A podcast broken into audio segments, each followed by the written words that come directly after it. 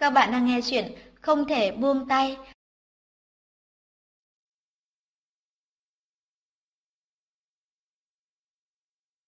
Đã rất lâu rồi, Vệ Lam không mơ thấy cơn ác mộng này nữa. Cô mặc bộ đồng phục trung học, một mình chạy băng băng dưới bầu trời quang đãng, không biết đã chạy được bao xa. Bỗng có tiếng sấm nổ đùng, trời đất mù mịt, mây đen kìn kịt kéo tới như thủy triều. Thoáng chốc đã che kín khoảng không trên đầu cô. Cô hoảng hốt ngẩng đầu lên thì thấy một con quỷ dữ chui ra từ đám mây đen, há cái miệng đầy máu về phía cô. Sau đó lại là một cái giường lớn màu đen. Cô nhìn thấy mình năm 17 tuổi, trần chuồng nằm đó. Một đôi bàn tay thon dài, mang theo vẻ thú tính đáng sợ, đang sờ soạng khắp người cô. Vút về mỗi tấc da thịt của cô. Bàn tay ấy lướt qua đôi mắt đầy sợ hãi của cô, rồi chạm vào đôi môi đang run run, cái cổ thon mịn, đầu ngực hồng tươi, vòng eo mềm mại. Sau đó, từ từ xâm nhập vào vùng cấm ẩn mật của thiếu nữ. Trên gương mặt tái mét của cô thiếu nữ vệ lam hiện lên vẻ mơ màng. Cô uốn éo cơ thể, người run lẩy bẩy dưới đôi bàn tay ấy. Vệ lam kêu thất thanh, từ trên giường ngồi bật dậy. Đến khi nhìn thấy đây là căn phòng quen thuộc của mình thì mới dần bình tĩnh lại. Cô sờ lên chán, trên ấy đầm đìa mồ hôi, còn phía dưới của cô lại có cảm giác ươn ướt khó chịu. Vệ Lam hít sâu một hơi rồi đi vào nhà vệ sinh, dùng nước lạnh để lau mặt, sau đó ngừng đầu nhìn mình trong gương. Một cô gái 26 tuổi nằm mộng xuân thì cũng chẳng phải chuyện gì đáng xấu hổ. Có điều, nếu giấc mộng xuân này còn mang theo một áp lực đáng sợ thì sẽ khiến người ta tỉnh lại có cảm giác buồn bực, bức bối. Cô gái trong gương có khuôn mặt đã trưởng thành. Đúng vậy, cô đã sớm không còn là cô thiếu nữ 18 tuổi nữa rồi, không cần phải hoảng sợ nữa. Đã 8 giờ sáng mà căn phòng sát bên còn chưa có động tĩnh gì. Vệ Lam đứng ngoài gõ cửa. Minh Quang, dậy đi. Một lát sau, một chàng trai đầu tóc bù xù, mặt còn ngái ngủ từ trong đi ra, ôm chầm lấy cô, làm bộ muốn hôn cô. Vệ Lam cười, đẩy anh ta ra. Đi đánh răng đi, nhìn bộ dạng của anh, chắc đêm qua lại thức đêm chơi game nữa phải không? Minh Quang lập tức mở mắt, cố làm ra vẻ cực kỳ tỉnh táo. Tuyệt đối không có. Anh vẽ bản thiết kế hơi khuya một chút, cho nên mới thiếu ngủ. Được rồi, anh tưởng em sẽ tin chắc. Vệ Lam trọt vào chán anh. Mau đi rửa mặt đi, em làm xong bữa sáng rồi dậy. 5 phút sau, Minh Quang mặt mày sáng sủa, ngồi xuống bàn ăn. Anh bưng ly sữa đậu nành lên, uống một hơi, rồi nhìn vệ Lam đang ngồi đối diện. Mày khẽ nhíu lại, thuận miệng hỏi. Lam Lam, sao mắt em y chang mắt gấu trúc thế? Tối qua ngủ không được sao? Vệ Lam khẽ cứng người, sau đó trả lời qua loa. Tối qua em mơ thấy ác mộng, tỉnh dậy thì không ngủ tiếp được nữa. Minh Quang nhấn mày. Mơ thấy ác mộng, sao không gọi anh sang với em? Vệ Lam cười. Gọi anh sang để thành gấu trúc chung với em sao? Đương nhiên rồi, chúng ta có phúc cùng hưởng, có nạn cùng chịu mà. Sao anh có thể bỏ mặc nhìn em dãy ruộng trong nước sôi lửa bỏng chứ? Vệ Lam ngắt lời, không cho anh đùa giữa nữa. Được rồi, mau ăn đi rồi còn đi làm. Hôm nay có khách tới phòng làm việc đó. Ờ ha. Minh Quang vỗ đầu. Hôm qua Tiểu Lý nói, một khách hàng nữ muốn tư vấn về thiết kế biệt thự. 9 rưỡi sáng nay sẽ tới bàn bạc. Vậy anh còn không chịu nhanh lên? Ăn sáng xong, Minh Quang đứng lên dọn dẹp chén đũa. 8 giờ 40, hai người cùng nhau đi làm. Vệ Lam và Minh Quang đã trải qua những ngày tháng thế này được 2 năm rồi. Hai người học chung đại học, nhưng chính thức quen biết nhau là khi Vệ Lam đã tốt nghiệp được một năm, cùng mấy bạn đại học tổ chức họp mặt. Có một bạn dẫn theo đàn anh Minh Quang học trước họ một năm. Đó là lần đầu tiên Vệ Lam gặp Minh Quang, một anh chàng đẹp trai, dạng người như ánh dương, hài hước hóm hình, luôn được các cô gái yêu thích, kể cả Vệ Lam đang độc thân. Trong buổi họp mặt, đôi nam nữ độc thân này nói chuyện vui vẻ, sau đó thường xuyên qua lại rồi trở nên thân thiết. Vệ Lam và Minh Quang rất hợp tính nhau. Khi ở cạnh nhau cảm thấy rất thoải mái, nên từ bạn bè trở thành người yêu một cách hết sức tự nhiên. Minh Quang là một chàng trai cười mờ, vui tính, đôi khi hơi trẻ con, nhưng không phải là vấn đề gì lớn lao. Từ nhỏ, vậy làm đã thích những anh chàng hoạt bát, dạng người như vậy, nên kết thân với Minh Quang giống như là làm tròn giấc mộng thời thiếu niên. Trai xinh gái đẹp, tâm đầu ý hợp, phải nói đây đúng là mối duyên trời ban. Minh Quang học thiết kế nội thất, anh là một người có lý tưởng, có tài hoa, nhưng cũng vì có tài hoa, cộng với sự bướng bỉnh và cao ngạo, nên đi làm được 2 năm là đã không chịu nổi sự gò bó, cứng ngắc của công ty mà xin thôi việc, tự mở một phòng thiết kế và trang hoàng nội thất riêng. Nhưng Minh Quang lại là kiểu người có tài hoa trong chuyên môn, nhưng lại ngớ ngẩn trong việc quản lý. Anh không biết cách bàn giá cả với khách hàng, hợp đồng soạn ra thì đầy những chỗ hở, hợp tác với bên thi công thì rối tung cả lên. Phòng làm việc chống chọi được mấy tháng, Minh Quang say như trong chóng. Tình hình công ty thì hết sức thê thảm, sắp chết non đến nơi. Vệ Lam không nỡ, thấy anh ngày ngày bận tối tăm mặt mũi, nên cứ có thời gian rảnh là giúp anh sắp xếp công việc. Chẳng hạn như liên hệ với khách hàng, bàn giá cả, soạn hợp đồng, đôi khi còn chấm công. Phụ nữ thường có khiếu hơn đàn ông ở những mặt cần sự tỉ mỉ.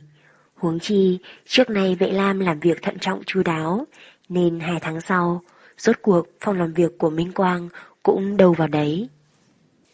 Anh cũng ý thức được tầm quan trọng của vệ lam, nên mặt mày dày dạn, năn nỉ cô thôi việc, cùng nhau quản lý văn phòng. Xưa nay, vệ lam rất nhanh thích nghi với hoàn cảnh. Suy nghĩ vài ngày, cảm thấy không có vấn đề gì, nên liền xin thôi việc, toàn tâm toàn ý quản lý phòng làm việc cho Minh Quang.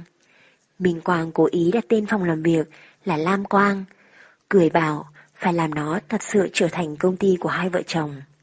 Hai năm nay, dưới sự tài hoa của Minh Quang cùng tài quản lý của vệ Lam, Lam Quang dần đi vào quỹ đạo, đôi lúc không tránh khỏi va vấp, nhưng cũng đủ khiến cho hai người trẻ tuổi kia không cần dựa dẫm vào cha mẹ, mà đã có đủ điều kiện vật chất, không đến mức lo nghĩ về tiền bạc. Tình cảm của vệ Lam và Minh Quang cũng rất ổn định. Họ vừa là người yêu, vừa là người cộng tác, là bạn bè. Kiểu tình cảm như vậy đúng là không có gì tốt hơn. Mọi tình yêu rồi cũng sẽ bớt đi nồng nhiệt.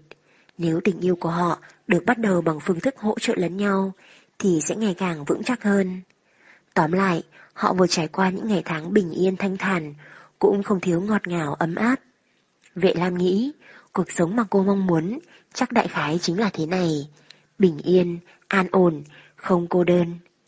Nơi ở của họ cách phòng làm việc khoảng nửa giờ lái xe.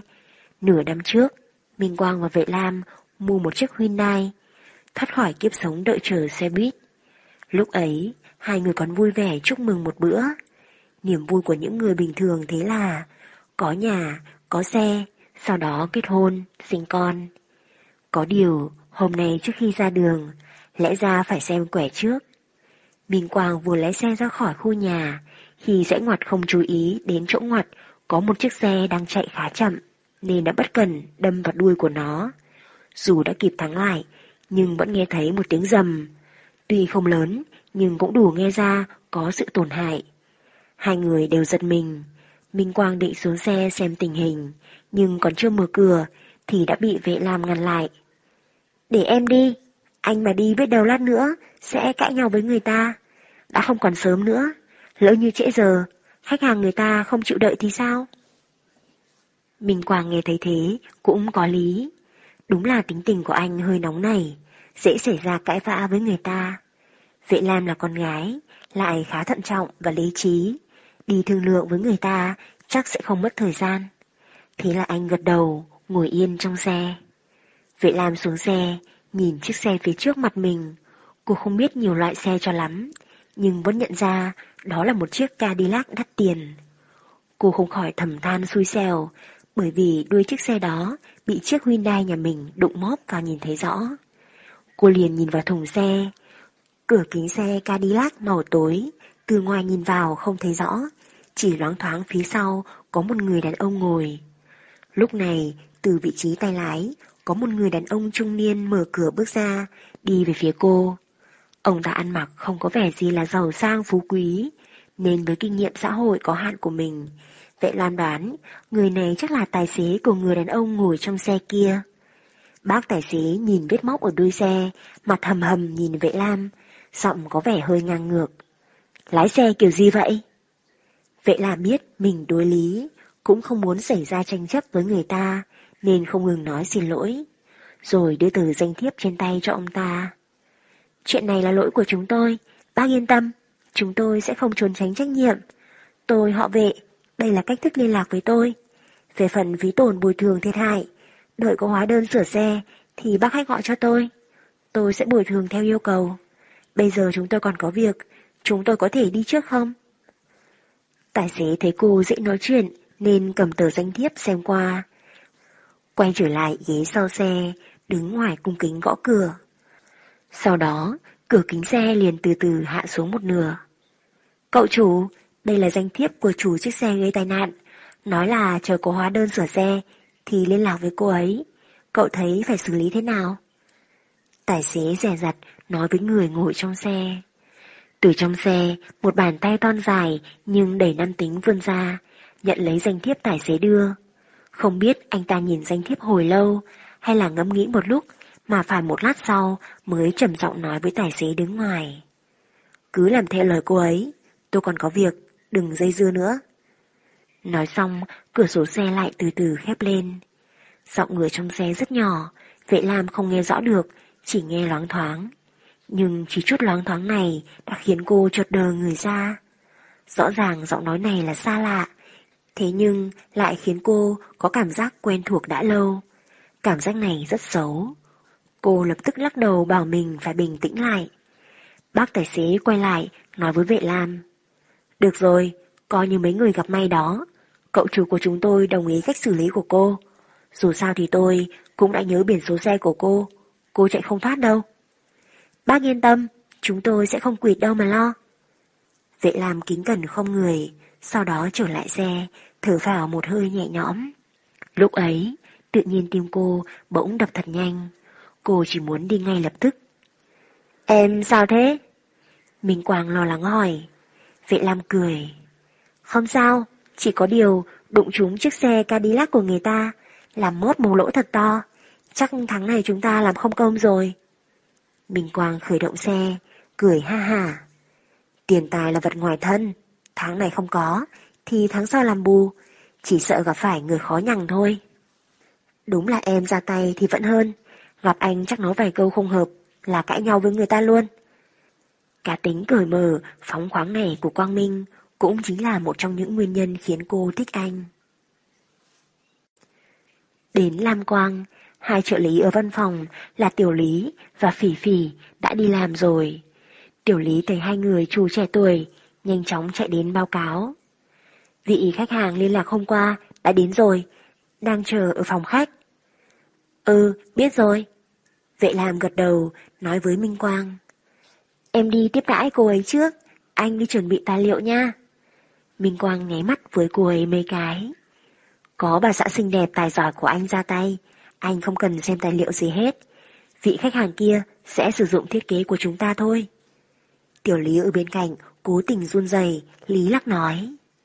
Mới sáng sớm mà anh Minh và chị vệ đã ân ái rồi, còn không để cho thanh niên độc thân tụi em sống với. Minh Quang cười ha ha, đi đến phòng làm việc lấy tài liệu. Vệ Lam mỉm cười, trừng mắt với Tiểu Lý xoay người đi vào phòng khách. Đẩy cửa ra, cô gái đứng bên trong đưa lưng về phía cửa, cẩn thận thưởng thức bức tranh trên tường. Đó là tác phẩm mà Minh Quang rất tâm đắc. Rất nhiều khách hàng đến đây đều bị bức tranh đó thu hút. Vệ làm hò nhẹ một tiếng. Xin lỗi, cô là Quách chân chân đúng không? Cô nàng nọ quay đầu lại, nhìn thấy người ở cửa, vẻ mặt vốn mỉm cười. Bỗng nhiên, hai mắt mở to, dường như bị kinh hãi sau đó biến thành mừng rỡ khó tin, hai tay che miệng, đôi mắt đã ngấn nước. Vệ làm cũng không tin vào mắt mình, cô há miệng, hồi lâu không nói được chữ nào. Hai người đều sững sờ nhìn nhau giây lát, cuối cùng là vệ lam phản ứng trước. Chân chân, là cậu sao? Quách chân chân chạy đến, ôm chầm lấy cô. Vệ lam, mình còn định hỏi, sao lại là cậu chứ? Mấy năm nay, cậu chạy đi đâu vậy? Sao một chút tin tức cũng không có. Quách Trần Trần và Vệ Lam từ nhỏ đã kết bạn trong nhà trẻ, mãi cho đến trung học đều chung lớp. Có thể nói là tình bạn rất sâu đậm. Từ thời thơ ấu đến thiếu niên, tất cả những vui vẻ, yêu sầu, bi thương đều cùng nhau nếm trải. Tất cả bí mật cũng chia sẻ cho nhau. Khi bà mẹ Vệ làm bận công tác, cô từng qua nhà Quách chân chân ăn cơm không ít lần. Hai người từng là cặp đôi thân thiết, còn từng lập lời thề ấu trĩ trong năm mới. Chẳng hạn như nói phải vĩnh viễn làm bạn tốt của nhau, cùng nhau lên đại học, cùng nhau yêu đương, làm phù dâu cho nhau, làm mẹ nuôi cho đứa con sau này của đối phương. Tóm lại, trong mười mấy năm niên thiếu của hai người, mức độ thân thiết còn vượt xa hơn chị em ruột. Chỉ có điều, việc đời khó đoán, một đôi bạn tuyệt vời như vậy cũng sẽ bỗng nhiên tan rã, bởi vì liên quan đến một chuyện.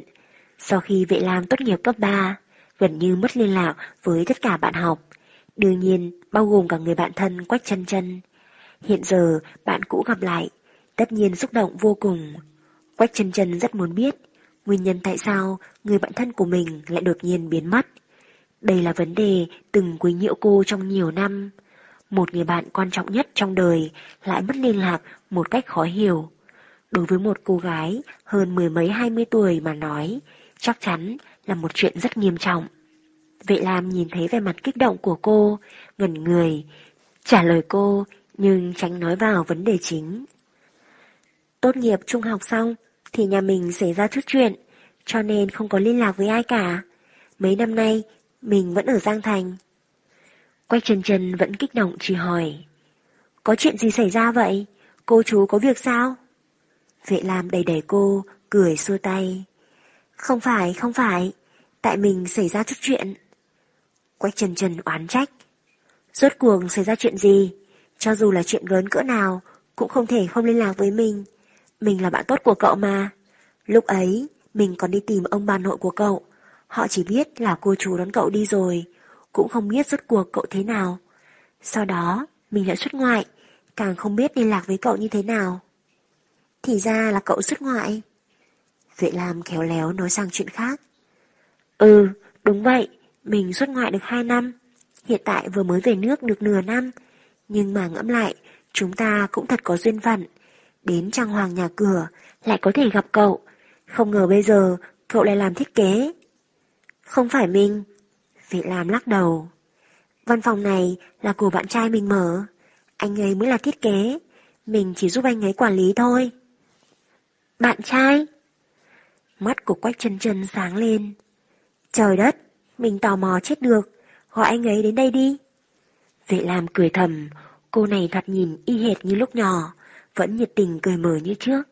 Đối với chuyện gì cũng tràn ngập hứng thú. Cô vừa dứt lời, Quang Minh đã đẩy cửa bước vào. Nhìn thấy hai cô gái này tay trong tay, nước mắt lưng tròng, bèn làm động tác ôm tim hoảng sợ, rồi sau đó cười đùa. Anh đi nhầm phòng à? Vệ Lam buồn cười, liếc anh một cái. Đây là Quách chân chân, một người bạn rất thân lâu không gặp, không ngờ lại khéo như vậy.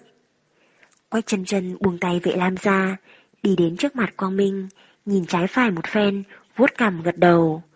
Không tệ, đây chính là kiểu mà vệ Lam cậu thích, chúc mừng cậu nha. Minh Quang đi đến trước mặt vệ Lam, khoác vai cô, khóe miệng cong lên vừa nói. Thiệt không? Anh thật vinh hạnh quá. Nhưng mà lời chúc mừng này, anh hy vọng sẽ được nghe khi tụi anh kết hôn. Vệ làm giận dỗi đẩy anh, có hơi sẵn giọng. Nói gì đó, làm việc chính đi. Dường như Quách Trần Trần cũng mới nhớ ra gì đó, vỗ đầu. Suýt chút nữa đã quyền việc chính rồi. Bạn trai mình nhìn thấy thiết kế văn phòng của hai người trên tạp chí thì rất thích. Anh ấy về nước không lâu, mới mua một căn biệt thự ở Giang Thành, muốn nhờ hai người thiết kế giúp anh ấy. Vệ Lam đánh giá từ trên xuống dưới người bạn thân thuở xưa của mình, mới phát hiện cô gái trẻ trước kia đã sớm đột xác. Ngày trước, Quách chân chân vốn dĩ rất xinh. Hiện giờ, tháo bỏ vẻ bụ bẫm trẻ con lúc trước, diện mạo xinh đẹp toàn diện. Hơn nữa, mặc trên người toàn đồ hiệu, khí chất xinh đẹp hơn. Cô mỉm cười trêu chọc. Xem ra chân chân của chúng ta đã tìm được một người đàn ông kim cương nha. trong mắt quách chân chân không chút nào che giấu kiêu hãnh. Không gạt cậu, bạn trai mình quả thật rất lợi hại. Anh ấy là tổng giám đốc của tập đoàn AZE. Vệ Lam hơi bất ngờ, cô từng nghe nói đến tập đoàn AZE là một tập đoàn truyền thông có chỗ đứng ở châu Âu. Nghe nói, người sáng lập là một người đàn ông Trung Quốc thần bí, bởi vì có lòng phát triển thị trường quốc nội. Hai năm nay, nghiệp vụ đã chuyển rời về Trung Quốc, trụ sở chính ở Giang Thành. Nhưng ông chủ của tập đoàn lớn kiểu này, dù sao cũng không đến nỗi còn quá trẻ. Quách chân trần đại khái nhìn ra sự lo lắng của vệ Lam, cô cười. Lam Lam, không phải cậu nghĩ ông chủ của Aze là một lão già đó chứ? Không phải đâu, dì rất trẻ, hơn nữa còn rất điển trai. Chờ hôm nào cậu gặp được rồi, sẽ sợ hết hồn cho coi. Vệ lam vì phỏng đoán lúc nãy của mình mà có chút xấu hổ. Chân chân, chúc mừng cậu, ngày nào đó nhất định phải để mình gặp vị tổng giám đốc của cậu nha. Vệ làm khó mà tưởng tượng được, một cô gái nhà bên, đơn thuần lúc trước, hiện giờ lại có một người bạn trai khó lường như vậy. Quách chân chân cười. Điều đó là tất nhiên, đợi anh ấy có chút thời gian, chắc là sẽ hẹn hai người cùng thảo luận chuyện thiết kế. Anh ấy dự định sống ở Giang Thành, cho nên rất xem trọng căn biệt thự này. Anh ấy cũng chỉ để mình nói chuyện trước với hai người.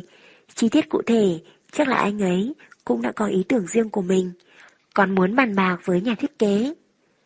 Minh Quang ở bên cạnh nghe cô nói thế, cầm quyền phác thảo trong tay đưa cho cô. Đây là vài bản thiết kế tham khảo, em cầm về bàn bạc với bạn trai xem. Còn bản thiết kế cụ thể, phải đợi anh nhìn thấy biệt thự của hai người mới có thể vẽ ra được. Vâng. Quách Trần Trần cầm lấy quyền phác thảo, giơ tay nhìn đồng hồ, ra vẻ uể oải. Vệ Lam, chúng ta khó khăn lắm mới gặp nhau, vốn dĩ phải ăn cơm cùng với hai người, nhưng mình có hẹn với bạn trai rồi. Vệ làm nhanh chóng cắt ngang lời cô. Bạn trai quan trọng hơn, tụi mình còn nhiều thời gian mà. Dù sao, mình cũng ở Giang Thành, không đi đâu cả. Quách Trần Trần mỉm cười đứng lên, đánh cô một phát tượng trưng. Nếu đột ngột mất liên lạc như 8 năm trước, mình sẽ không tha cho cậu. Vệ làm giơ điện thoại lên. Cam đoan sẽ mở máy 24 trên 24 vì cô Quách chân chân. Vậy cũng tạm tạm. Quách chân chân giật lấy điện thoại của cô, nhập vào số của mình, rồi trả lại cho cô. Hôm nào chúng ta hẹn hò nha. Nhất định phải tám suốt một ngày một đêm mới được. Nhất định. Vệ Lam đứng dậy tiễn cô. Đi tới cửa, Quách Trần Trần bỗng nhiên quay đầu lại, mắt ươn ướt lên tiếng. Vệ Lam, mình cũng không dám tin đây là sự thật. Tám năm sau, chúng ta lại có thể không hẹn mà gặp. Mình cũng rất bất ngờ. Vệ Lam trịnh trọng nói. Chân chân, là mình không tốt, không nên không liên lạc gì với cậu. Cậu biết là tốt rồi. Quách Trần Trần làm vẻ mặt hung tợn. Lần sau, không phải tàn nhẫn làm thịt cậu thì không được. Minh Quang từ phía sau đi lên, nắm lấy vai của vệ Lam, cười nói. Nếu làm làm nhà anh đã làm sai chuyện, nhất định sẽ để cho em làm thịt. Tiễn quách chân chân đi khỏi, vệ Lam trở lại phòng làm việc, thở dài thườn thượt. Minh Quang từ phía sau đi lên, ôm lấy cô. Sao vậy em? Có phải gặp lại bạn cũ, khiến em nhớ lại chuyện không vui trước kia không? Vệ Lam dày dày Thái Dương, nói mà không chút giấu giếm. Chuyện lúc trước đã nói với anh đó. Bây giờ gặp lại chân chân, khó tránh lại nhớ đến, trong lòng có chút sợ hãi không tên. Đồ ngốc, có anh ở bên cạnh, em có sợ cái gì? Hơn nữa, cũng trải qua nhiều năm như vậy, loại khốn nạn ấy, có thể cũng gặp báo ứng rồi. Vệ Lam giật mình, nói lầm bầm. Có lẽ vậy. Tóm lại là anh sẽ bảo vệ em thật tốt, tuyệt đối sẽ không để em bị tổn thương lần nữa. Vệ Lam quay đầu, nhìn bộ dạng nghiêm túc của anh, phì cười thành tiếng. Tiểu nữ đa tạ công tử. Tạ thế nào đây? Vẻ mặt Minh Quang đầy ý cười, tay đưa chọt vào chỗ xương sườn của cô. Vệ làm sợ nhột, nhìn không được, bật cười. Vừa đẩy tay anh, vừa chạy trốn ở sofa. Hai người lăn lộn thành một cục. Khi Minh Quang hạ môi xuống, thì cô tung cước đá bay anh khỏi sofa, chống nạnh, làm ra dáng vẻ hung dữ. Còn không mau đi làm kiếm sống, trong nhà không còn gì ăn kìa. Minh Quang bật cười xem cái kiểu này của em. Chắc chắn là vừa mới nhìn thấy bạn học cũ kề cận bên người giàu có nên bị kích thích, là hối hận khi vớ phải ông chủ nhỏ như anh sao? Nhưng mà hối hận cũng vô ích, đã lên thuyền giặc của anh thì đừng mơ tưởng nhảy xuống nhé. Hai trợ lý bên ngoài nghe tiếng động, nhìn nhau cười gian, cực kỳ hâm mộ mà nhỏ giọng nói. Tình cảm của anh Minh và chị vệ thật tốt. Phòng khách trong phòng làm việc có cấu trúc hình vuông, bên trong bày biện một vài món đồ cao cấp. Buổi chiều, vệ lam đến cửa hàng vật liệu xây dựng với vài công nhân. Lựa chọn tất cả nguyên liệu một khách hàng mới. Sau khi đi ra thì trời đã chập tối. Đang định về nhà thì đột nhiên nhận được điện thoại của một khách hàng lớn. Khách hàng này là một ông chủ khách sạn, họ Trung, tên Kim, là một người đàn ông khoảng bốn mươi mấy tuổi, bụng phệ, đầu óc bã đậu. Lúc trước, ông ta mời Lam Quang thiết kế trang hoàng khách sạn mới. Người này cũng được xem là khách hàng lớn của Lam Quang trong vòng hai năm nay. Hiển nhiên phải làm tròn bổn phận của mình rồi. Trong vòng một tháng, Lam Quang phải đảm bảo chất lượng và hoàn thành nhiệm vụ đúng thời hạn. Nhưng người khách này lại kỳ kèo không chịu thanh toán. Vệ Lam đã gửi phách thúc giục vài lần, nhưng đều bị ông ta lảng tránh cho qua. Đúng với câu nói, người càng giàu càng buồn xìn. Nhận điện thoại, vệ Lam liền nghe thấy tên Trung Kim kia lớn tiếng nói. Em Lam à, khoản tiền của em, anh đã chuẩn bị xong chi phiếu rồi, nhưng vẫn chưa có thời gian đưa cho em. Thật ngại quá. Hay là vậy đi, bây giờ anh đang ở Phú Lệ, em tự mình chạy qua đây một chuyến lấy nó nha. Phú Lệ là một khách sạn cao cấp. Vệ Lam nghe thấy Trung Kim muốn thanh toán tiền, cho nên cũng không nghĩ nhiều, hỏi cụ thể ở phòng số mấy, rồi gọi xe đi đến đó. Cô gõ cửa đi vào, cô được đón tiếp bằng gương mặt bóng loáng của Trung Kim. Ông ta nở nụ cười dung tục. Phẩm chất của Trung Kim, vệ Lam từng nghe nói. Minh Quang cũng nói rất nhiều lần, đàn ông cặn bã quá nhiều. Trong những buổi xã giao, các cô nàng xinh đẹp đều là những khối thịt béo mỡ với bọn đàn ông trung niên. Bọn họ chỉ tiếc không thì một miếng ăn sạch hết. Cho nên bình thường đi gặp khách hàng đều là hai người đi chung. Nếu không phải cô vừa mới đi ra ngoài, cô chắc chắn sẽ không đi gặp khách hàng một mình. Vậy làm khách sáo chào hỏi Trung Kim, nhìn thấy trong lòng ông ta đang ôm mấy người. Cô đại khái cũng biết được chuyện gì đang xảy ra, nên đứng ngay ở cửa nói với ông ta. Giám đốc Trung, tôi lấy chi phiếu rồi đi ngay, không làm phiền mọi người đâu. Trung Kim cười ha hà. Em làm, người đẹp đến rồi, bọn anh hoan nghênh còn không kịp, làm sao em ngại làm phiền chứ? Nói xong còn quay về phía một người thương nhân trung niên nói. Giám đốc Lý, không phải ông nói rất thích thiết kế của khách sạn chúng tôi sao? Đây chính là tác phẩm của người đẹp Vệ Lam đây. Ngôi nhà mới của ông muốn sửa sang lại thì mời cô ấy là được rồi.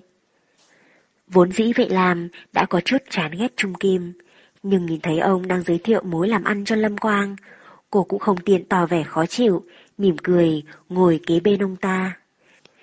Vị lý tổng kia nghe xong rất có hứng thú, ngồi cách một bàn nói với cô. Không ngờ cô Lam trẻ tuổi lại giỏi đến thế. Vệ Lam mỉm cười, trả lời thành thật. Tôi không phải kiến trúc sư, mà là bạn trai của tôi. Trung Kim sau khi nghe xong, ha ha cười to lên, bàn tay mập mạp vỗ vai cô. Đúng đó, em Lam và bạn trai của em ấy là trai tài gái sắc đó. Vệ Lam hơi trao mày, lấy danh thiếp từ trong túi ra, đưa đến trước mặt Lý Tổng. Chỉ là mới đưa ra được một nửa, lại bị Trung Kim ngăn lại. Ai ra, chuyện làm ăn cần gì gấp. Nếu em Lam đã đến rồi, chúng ta cùng uống vài ly. Những chuyện kia còn rất nhiều lúc để nói đúng không nào?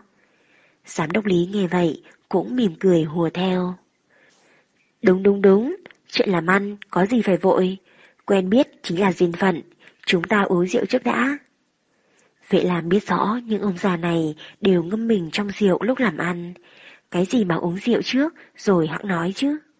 Vệ làm tuy rằng ít tiếp xúc với khách hàng, công ty thiết kế dù sao cũng không giống như chuyện làm ăn khác. Hiếm khi nói chuyện trên bàn rượu. Cho dù có những chuyện phải giải quyết trên bàn tiệc, cô đều đi chung với Minh Quang.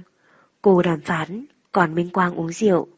Minh Quang mặc dù làm việc không quá cẩn thận, nhưng về mặt này lại rất đàn ông, chắc chắn không để cô chịu thiệt hại.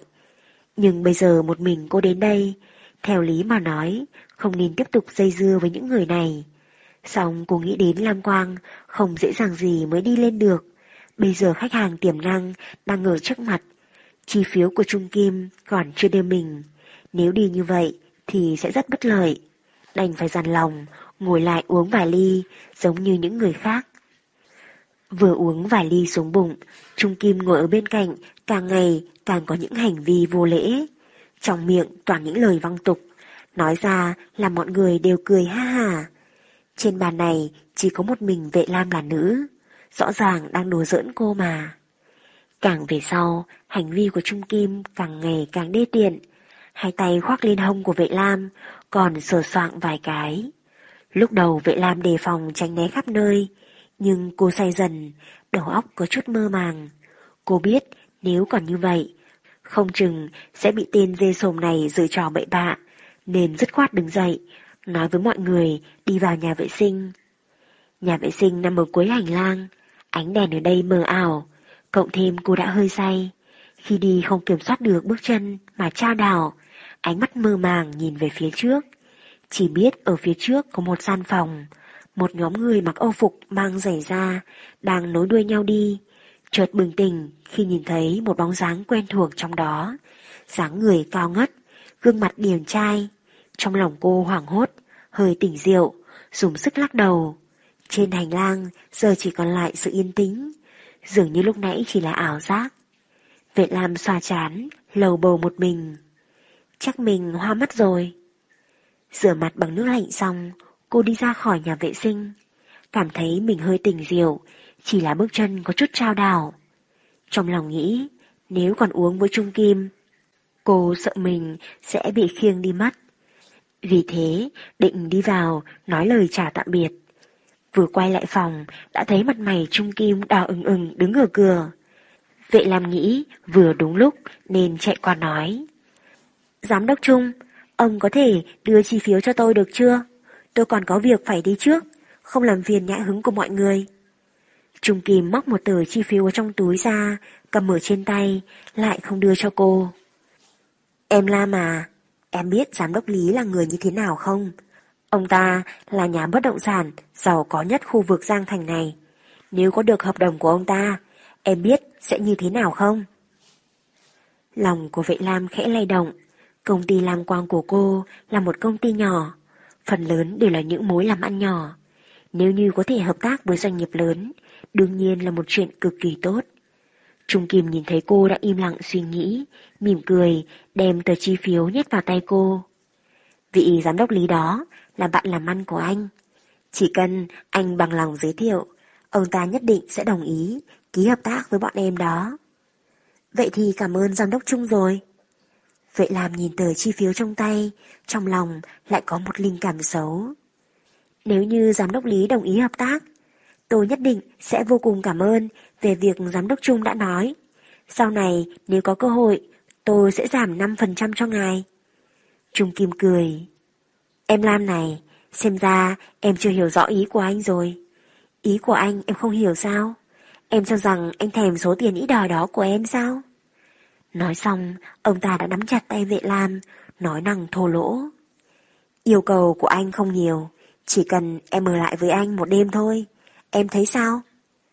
Vệ Lam nghĩ rằng người này đã biết cô có bạn trai, sẽ không chiều chọc cô, càng không trắng trợn dừa trò sằng bậy.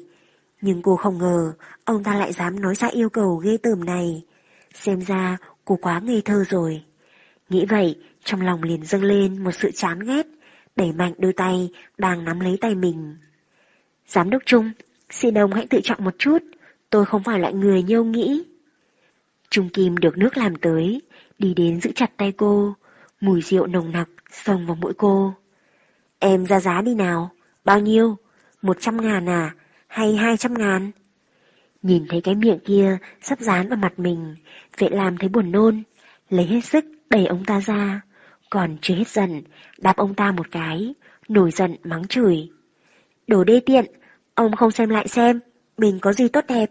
Cho dù cho tôi một triệu, tôi cũng không thèm liếc mắt nhìn. Đồ đàn bà thối ta, muốn chết. Trung Kim bị cô làm cho vẽ mặt, bèn nổi giận. Cộng thêm trên người có chất cồn, thở hồng hộc mà quật lại cô một cái. Vệ làm khó khăn lắm mới tránh được, lại bị ông ta đẩy mạnh va vào tường. Có lẽ do phát ra tiếng quá lớn, tất cả các khách ở đây đều chạy ra xem tình hình. Nhân viên cũng vội vàng chạy ra. Vệ làm sợ gây ra chuyện không hay, phun nước bọt vào mặt Trung Kim, không khách sáo, tức giận mắng chửi. Đồ thối tha, tôi cổ mong ông ra đường bị xe cán chết. Cô chửi xong, chạy vào nhà vệ sinh ở cuối hành lang. Phía trong còn vang lên tiếng mắng chửi của Trung Kim, cùng với giọng khúm núm an ủi, không biết là bảo vệ hay nhân viên phục vụ. Vệ Lam đi vào nhà vệ sinh, rửa mặt, tỉnh táo được một chút, nhìn vào gương mắng chửi Trung Kim mấy lần, rồi mới gọi điện cho Minh Quang. Cô chỉ nói sơ cho anh biết, nhưng trong đầu của Minh Quang đã biết xảy ra chuyện gì. Trong điện thoại trước tiên mắng chửi Trung Kim một trận, sau đó lại dạy dỗ vệ Lam. Sao em không nói anh một tiếng, để anh đi cùng em? Lão giả Trung Kim đó, bảo em tới khách sạn lấy chi phiếu, nhất định không có gì tốt đẹp. Bình thường em thông minh như vậy, sao hôm nay lại làm chuyện ngốc nghếch thế? Em chỉ tiện đường thôi mà. Vệ Lam cả gan nói. Tiện đường của em, suýt chút nữa, tiện đường đánh mất mình rồi. Em đứng ở cửa Phú Lệ đợi anh, anh đi đón em. Vệ Lam vội nói. Không cần, không cần. Anh từ nhà chạy đến đây rất lâu. Em không muốn ngu ngơ đứng chờ ở đây. Để em tự mình gọi xe về được rồi. Cô nghe Minh Quang còn muốn nói gì đó. Cô vội nói thêm. Em không sao đâu, anh đừng lo giữ vậy. 40 phút nữa, về đến nơi rồi. Nói xong, không đợi Minh Quang trả lời, cô cúp máy luôn. Đi ra cửa lớn của khách sạn, vệ lam đứng trên đường gọi xe, còn chưa đến 9 giờ. Cộng thêm con đường này xe đông đúc, cho nên xe taxi rất nhiều. Nhìn thấy một chiếc xe taxi chạy đến, cô chuẩn bị vươn tay ra bắt xe, thì đột nhiên nghe thấy một tiếng nổ. Cô quay đầu về phía phát ra tiếng nổ theo bản năng, chỉ nhìn thấy một chiếc Land Rover đụng vào một chiếc BMW. Cô cảm thấy chiếc BMW kia đang nằm lật, có hơi quen quen, tò mò đi về phía trước nhìn xem xảy ra chuyện gì. Chỉ thấy cửa của chiếc BMW run run bị mở ra. Bên trong có một người đàn ông đầu chảy máu đầm đìa, sau đó lảo đảo đi được vài bước rồi té ngã xuống đất. Người lái chiếc Land Rover vẹn vẹn chẳng bị hư hao gì.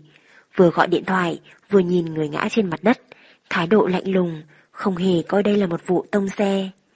Vậy làm cho rằng mình nhìn nhầm, chen chúc vào đám người đang ngồi nào để đi về phía trước, lắc đầu, mở to mắt ra. Thấy người nằm trong vũng máu, chính là Trung Kim, người mình vừa nguyền rùa, ra đường bị xe tông chết. Cô chỉ cảm thấy có một luồng gió lạnh thổi qua, trong đầu chỉ còn lại cảm giác say, hoàn toàn quên hết những chuyện hỗn loạn xảy ra trong đêm nay. Cô đột nhiên có một linh cảm xấu. Trong buổi tối mùa hạ, cả người bỗng nhiên tắt mồ hôi lạnh, giống như có một con dao sắc ở sau lưng. Cô nhìn chằm chằm người đàn ông đang nằm run rẩy dưới đất, rồi quay đầu nhìn về phía sau. Nhưng đập vào mắt, chỉ có người đi đường chỉ chỉ trò trò vào vụ tai nạn mà không có bất kỳ gương mặt cô cảm thấy quen thuộc nào. Cô nhìn người lái xe gây ra tai nạn, đang bình tĩnh gọi điện kia. Nhưng đó là một gương mặt xa lạ, không thể nào xa lạ hơn. Sau cùng, vệ lam nhìn Trung Kim xui xẻ một cái, rồi xoa cái chán đau nhức của mình, cùng với cơ thể đang tắt mồ hôi lạnh, rời khỏi tai nạn xe cộ, không phải là trách nhiệm của mình. Qua cơn khủng hoảng này, Vệ Lam bắt xe về tới khu nhà thì đã gần 11 giờ đêm. Lúc này trong khu nhà hầu như không một bóng người, chỉ có tiếng côn trùng kêu dâm gian trong đêm hè. Người cô tự nhiên thấy ớn lạnh, không biết là do tác động của rượu hay là do nỗi sợ hãi vô cớ từ sâu trong tiềm thức. Cô cũng không biết sao mình lại sợ hãi, chỉ cảm thấy đêm nay thật kỳ quái khác thường, lòng cô dối như tơ vò. Một hình ảnh quen thuộc lóe lên trong cô. Trung Kim nằm trên vũng máu, dãy ruộng, riền rỉ. Đầu óc cô rối tung, bước chân cũng nhanh hơn. Tiếng giày cao gót dẫm vào trong đêm, nghe lộp cộp. Nhưng không biết có phải cô bị ảo giác hay không, mà dường như trong âm thanh do cô tạo ra, còn loáng thoáng, có thêm bước chân, lúc nặng, lúc nhẹ khác nữa. Lúc nặng, lúc nhẹ, không nhanh không chậm. Từ sau lưng cô chuyển tới, cứ như là ma quỷ. Nỗi sợ hãi trong lòng vệ lam ngày càng tăng lên, bước chân cũng càng thêm hỗn loạn. Trời đêm nay tối đen như mực, những vì sao lấp lánh mọi ngày bỗng biến đầu hết mất. Ngay cả đèn đường cũng mở hơn mọi khi.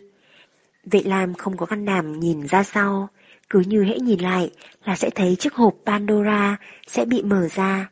Tất cả mọi thứ tối tăm đáng sợ sẽ ùa tới như thủy triều, nhấn chìm cô. Cô cảm thấy tim như muốn nhảy vọt ra ngoài, nên quyết định đi nhanh hơn. Ước gì có thể lập tức về tới nhà ngay. Ai ngờ tiếng bước chân lúc nặng lúc nhẹ kia vẫn cứ theo cô như hình với bóng. Cứ như là đập vào óc cô, dẫm lên trái tim cô vậy. Cuối cùng, vệ lam không nhịn được nữa. Cô hít sâu một hơi, rồi bất ngờ xoay người lại. Ngoại trừ một con mèo môn, không biết bỗng từ đâu chui ra, kêu một tiếng. Từ dưới chân cột đèn lờ mờ, nhảy phát qua, thì không có thứ gì khác nữa. Vệ Lam nhìn con đường không một bóng người, cùng bầu trời đêm tĩnh lặng, thở phào một hơi nhẹ nhõm.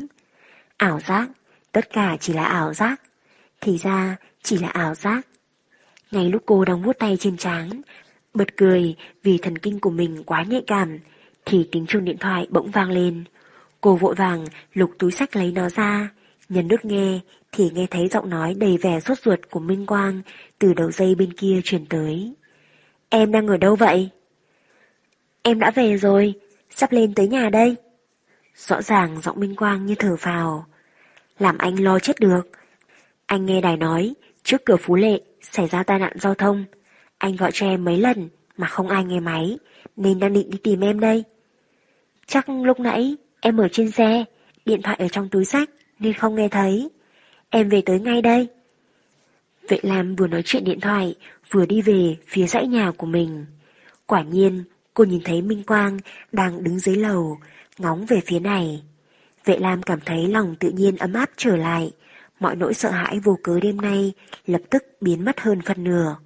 Cô tắt điện thoại, chạy về phía Minh Quang, giang hai tay ôm lấy anh. Em sao vậy? Minh Quang vỗ vào lưng cô. Có phải còn tức vì tên khốn Trung Kim không? Có cần anh đi cho gã một trận không? Vậy Lam ngước lên lắc đầu. Trước cửa Phú Lệ xảy ra tai nạn, người bị đụng trúng là Trung Kim, cả người đầy máu, chắc là bị thương nặng lắm. Minh Quang sững người, không dám tin. Mẹ ơi, quả báo cũng nhanh thật đó. Này, dù sao cũng là mạng người, anh đồng cảm chút có được không? Vệ Lam đánh anh một phát.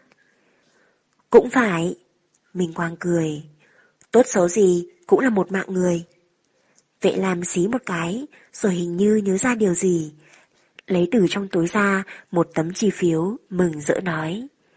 May mà đã lấy được chi phiếu, nếu không Trung Kim xảy ra tai nạn như vậy, không biết đến bao giờ mình mới thu lại được khoản tiền lớn ấy. Minh Quang lườm cô một cái, ôm eo cô. Còn nói anh không biết đồng cảm, em thế thì có lòng đồng cảm chắc. Chuyện nào ra chuyện đó chứ? Vệ Lam biện minh. Dù đã về đến nhà, nỗi sợ hãi trong lòng đã mất hơn phần nửa, nhưng Vệ Lam vẫn còn hơi ớn lạnh. Nhất là khi nhớ tới cảnh trung kim máu me đầy người thì không khỏi dùng mình.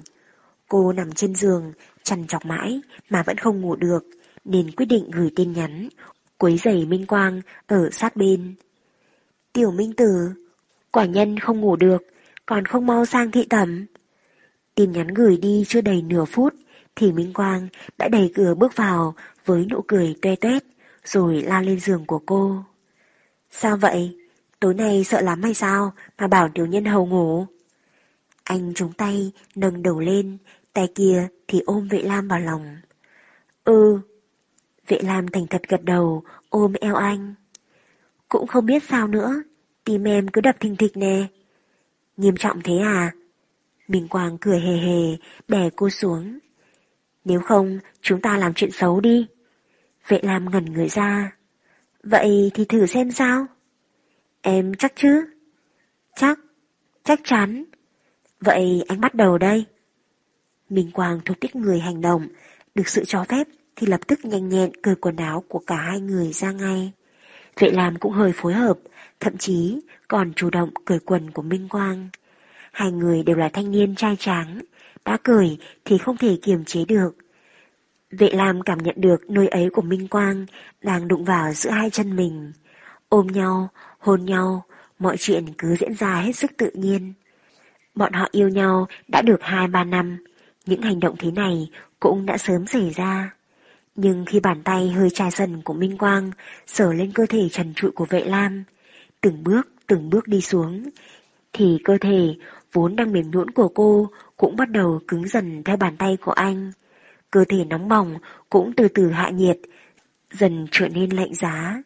Cuối cùng Minh Quang phải dừng lại, thở dài một cách nặng nề, xoay người xuống, ôm đầu của cô.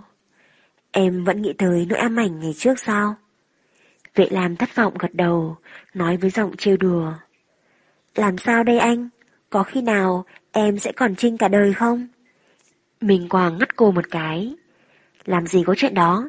Em nghĩ anh là thái giám chắc. Bây giờ anh không ép buộc em, nhưng anh cũng phải nói trước. Đến đêm động phòng hoa trúc, cho dù em có khó chịu, thì anh cũng sẽ cưỡng bức em. Có ai nói là gả cho anh sao? Vệ làm xỉ một cái. Chúng ta đã làm đến thế này mà em còn không muốn gả cho anh sao? Minh Quang nâng mặt cô lên, hôn một cái thật mạnh. Làm thế này là làm gì? Vệ làm cười, dãy khỏi anh. Chẳng phải chúng ta chỉ đắp chăn nói chuyện phiếm thôi sao? Còn trong sạch hơn nước tinh khiết nữa. Minh Quang cười, nằm ngay ngắn lại. Em nói xem, nếu người khác biết chúng ta ở chung lâu thế này rồi mà còn chưa làm gì, thì có nghĩ mình bị bệnh gì đó không? Vệ Lam cười. Vậy chắc chắn sẽ nghĩ là do anh không làm được rồi. Anh không làm được sao? Minh Quang làm bộ dữ dằn, đè cô lại, vừa chọc lét, vừa hôn khắp mặt cô, thở hồng hộc. Em có tin anh đè em ra làm liền bây giờ không? Xem thử anh có làm được không thì biết. Em sai rồi, là do em có bệnh. Mẹ ơi, không được rồi. Minh Quang thở hồn hển, buông cô ra, bịt phía dưới lại. Anh phải đi toilet, an ủi người anh em của anh cái đã. Em ngủ trước đi, lát anh sẽ quay lại với em. 20 phút sau, Minh Quang từ tỉnh trở lại phòng. Vệ làm đã mặc áo ngủ, ngồi trên giường, áy náy nắm lấy tay anh. Minh Quang, anh có cảm thấy bạn gái như em đúng là không làm tròn trách nhiệm không? Sao lại thế được? Minh Quang ôm cô, cùng nằm xuống. Lam Lam của chúng ta vừa giỏi giang, vừa đảm đang. Là một người bạn gái đạt trăm phần trăm. Anh đừng dỗ em. Vệ Lam đẩy anh một cái. Đàn ông các anh, ai chẳng là động vật, dùng nửa người bên dưới để suy nghĩ. Anh đừng nói là mình chưa từng mất hứng. Hay là lần sau, anh cứ để em làm cho xong đi. Đừng có lo em có khó chịu hay không. Em đừng có mà vũ nhục anh. Anh là một nhà thiết kế tài ba, chắc chắn là một người đàn ông phải dùng đầu óc để suy nghĩ. Sao có thể chỉ nhìn vào nửa thân dưới? Đương nhiên là anh muốn làm chuyện đó với em, nhưng trong lòng em còn bị ám ảnh. Trước khi khắc phục được nó, nếu anh mà cưỡng ép thì chỉ sợ là bóng ma trong lòng em càng nặng nề hơn. Minh Quang, anh thật là tốt. Vệ làm cảm kích nói, nói xong lại cười ha hả một cách xấu xa. Không cần em lên mạng, đặt mua cho anh một con búp bê tình dục thật sao? Minh Quang cười, vuốt cằm trông rất bì ổi. Vậy em xem, xem có Trần Vũ Yên hay không nha. Đi chết đi. Vệ Lam cười, đập cho anh một phát thật mạnh. Trần Vũ Yên là nữ thần trong lòng Minh Quang. Đó là một phát thanh viên xinh đẹp, nổi tiếng mấy năm nay. dáng người đạt tỷ lệ vàng, đã trói lấy trái tim của biết bao chàng trạch nam. Tuy Minh Quang không hoàn toàn là trạch nam, nhưng cũng là một thành viên trung trinh trong đám fan hùng hậu của Trần Vũ Yên. Anh thích lấy Trần Vũ Yên ra để chọc vệ lam, thích nhìn cô giả vờ ghen tuông. Đương nhiên, vệ lam cũng có chàng trai thần tượng. Thỉnh thoảng lấy ảnh bán nu của mấy anh ấy ra để trêu anh. Đây chỉ là trò đùa, vô thưởng vô phạt, một thú vui của những người yêu nhau, sẽ không ai để nó trong lòng. Minh Quang nói đùa xong, chợt nghiêm mặt, tức giận nói. Nói thật, Nếu để anh gặp được cái thằng từng quấy rối em, gây cho em nỗi ám ảnh lớn như vậy, thì chắc chắn ông đây sẽ thiến nó. Ngừng một chút, anh nói tiếp. Lam Lam, em đừng nghĩ ngợi nhiều, chúng ta sẽ luôn ở bên nhau, cho nên không cần gấp gáp làm gì. Em biết rồi, ngủ đi. Vệ Lam vỗ về anh, nói nhỏ trong bóng tối. Vệ Lam và Minh Quang có thể được coi là một đôi tình nhân, không có gì giấu giếm nhau. Lần đầu tiên, khi hai người thân mật, Vệ Lam bỗng nhiên cứng đờ, người run lên, giống như là cực kỳ hoảng sợ. Minh Quang còn tưởng là mình làm cô sợ, nhưng hỏi ra mới biết, khi Vệ Lam 17, 18 tuổi, đã từng bị một học sinh nam quấy rối nhiều lần, từ đó để lại nỗi ám ảnh nghiêm trọng. Minh Quang có thể hình dung ra được việc một thiếu nữ gặp phải tình cảnh này thì nghiêm trọng đến mức nào, nên cũng rất thông cảm cho vệ lam. Chưa từng cưỡng ép cô, mà chỉ hy vọng cô có thể từ từ thoát khỏi bóng đèn ấy. Đây là điều mà vệ lam rất cảm kích ở Minh Quang. Mặc dù nhìn anh có vẻ không chín chắn, thậm chí còn non nớt, nóng nảy, nhưng đối với cô, từ đầu tới cuối, anh đều hết sức chu đáo. Thật ra, nỗi ám ảnh trong tâm lý đã sớm biến mất. Ít nhất cô cho là như vậy. Nhưng nỗi ám ảnh của cơ thể thì cứ như là một vết thương vừa kết vẩy, hễ chạm vào là lại đau.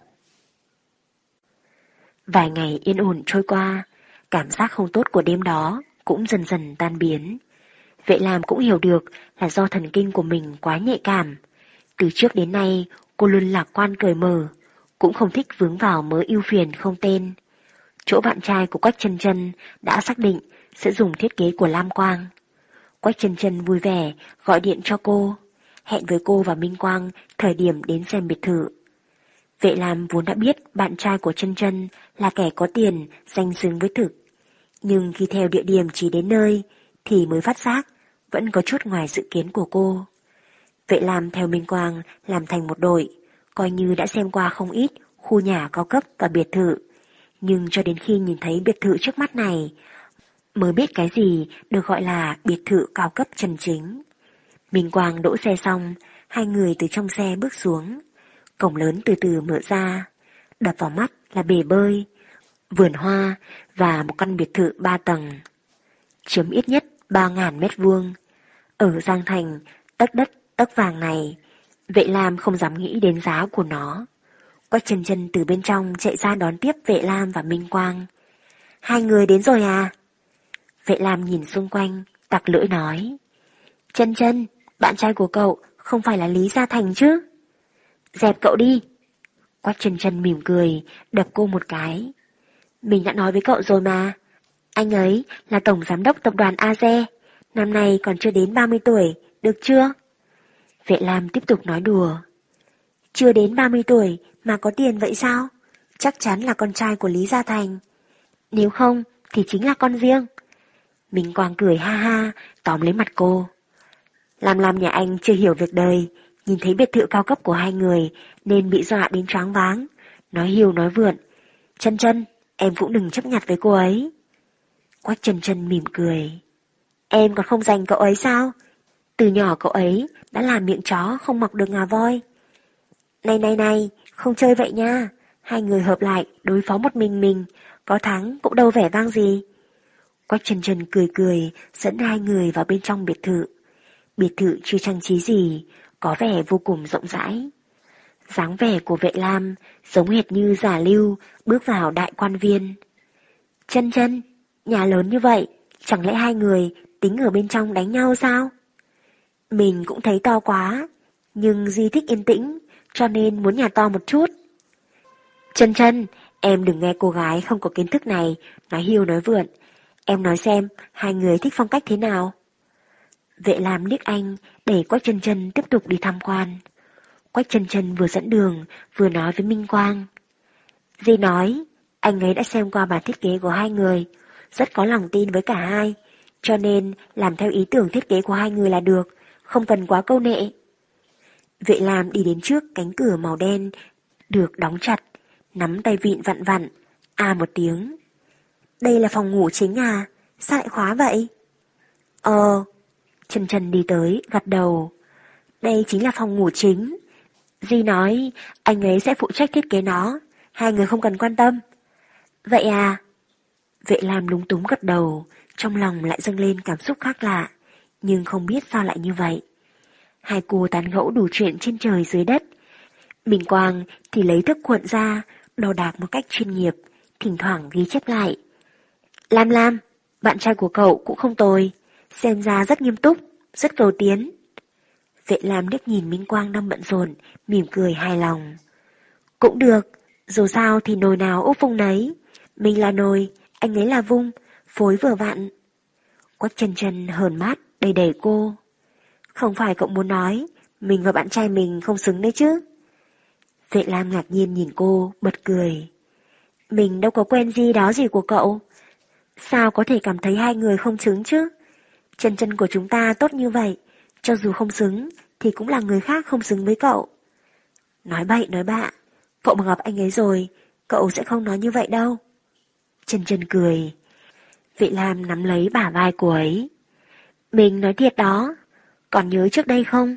Mình từng nói, chân chân của chúng ta nhất định sẽ tìm được một bạch mã hoàng tử chân chính.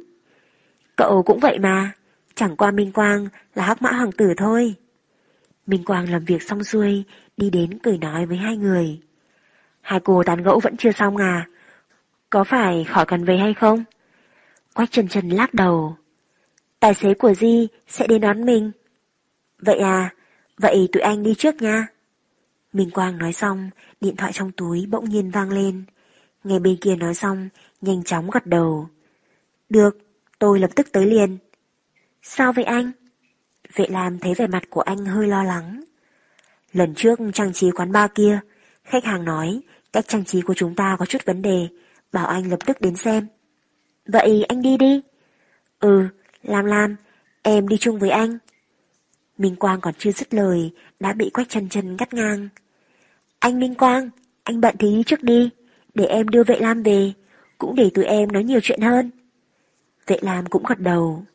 Đúng đó, dù sao chân chân cũng có tài xế mà, để em đi nhờ xe.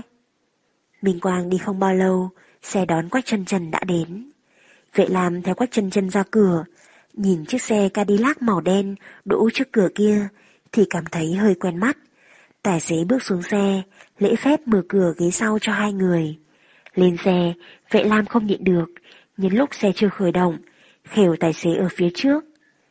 Bác tài xế, bác còn nhớ tôi không? Chiếc xe này đúng là chiếc xe bị Minh Quang tông vào đuôi cách đây mấy ngày.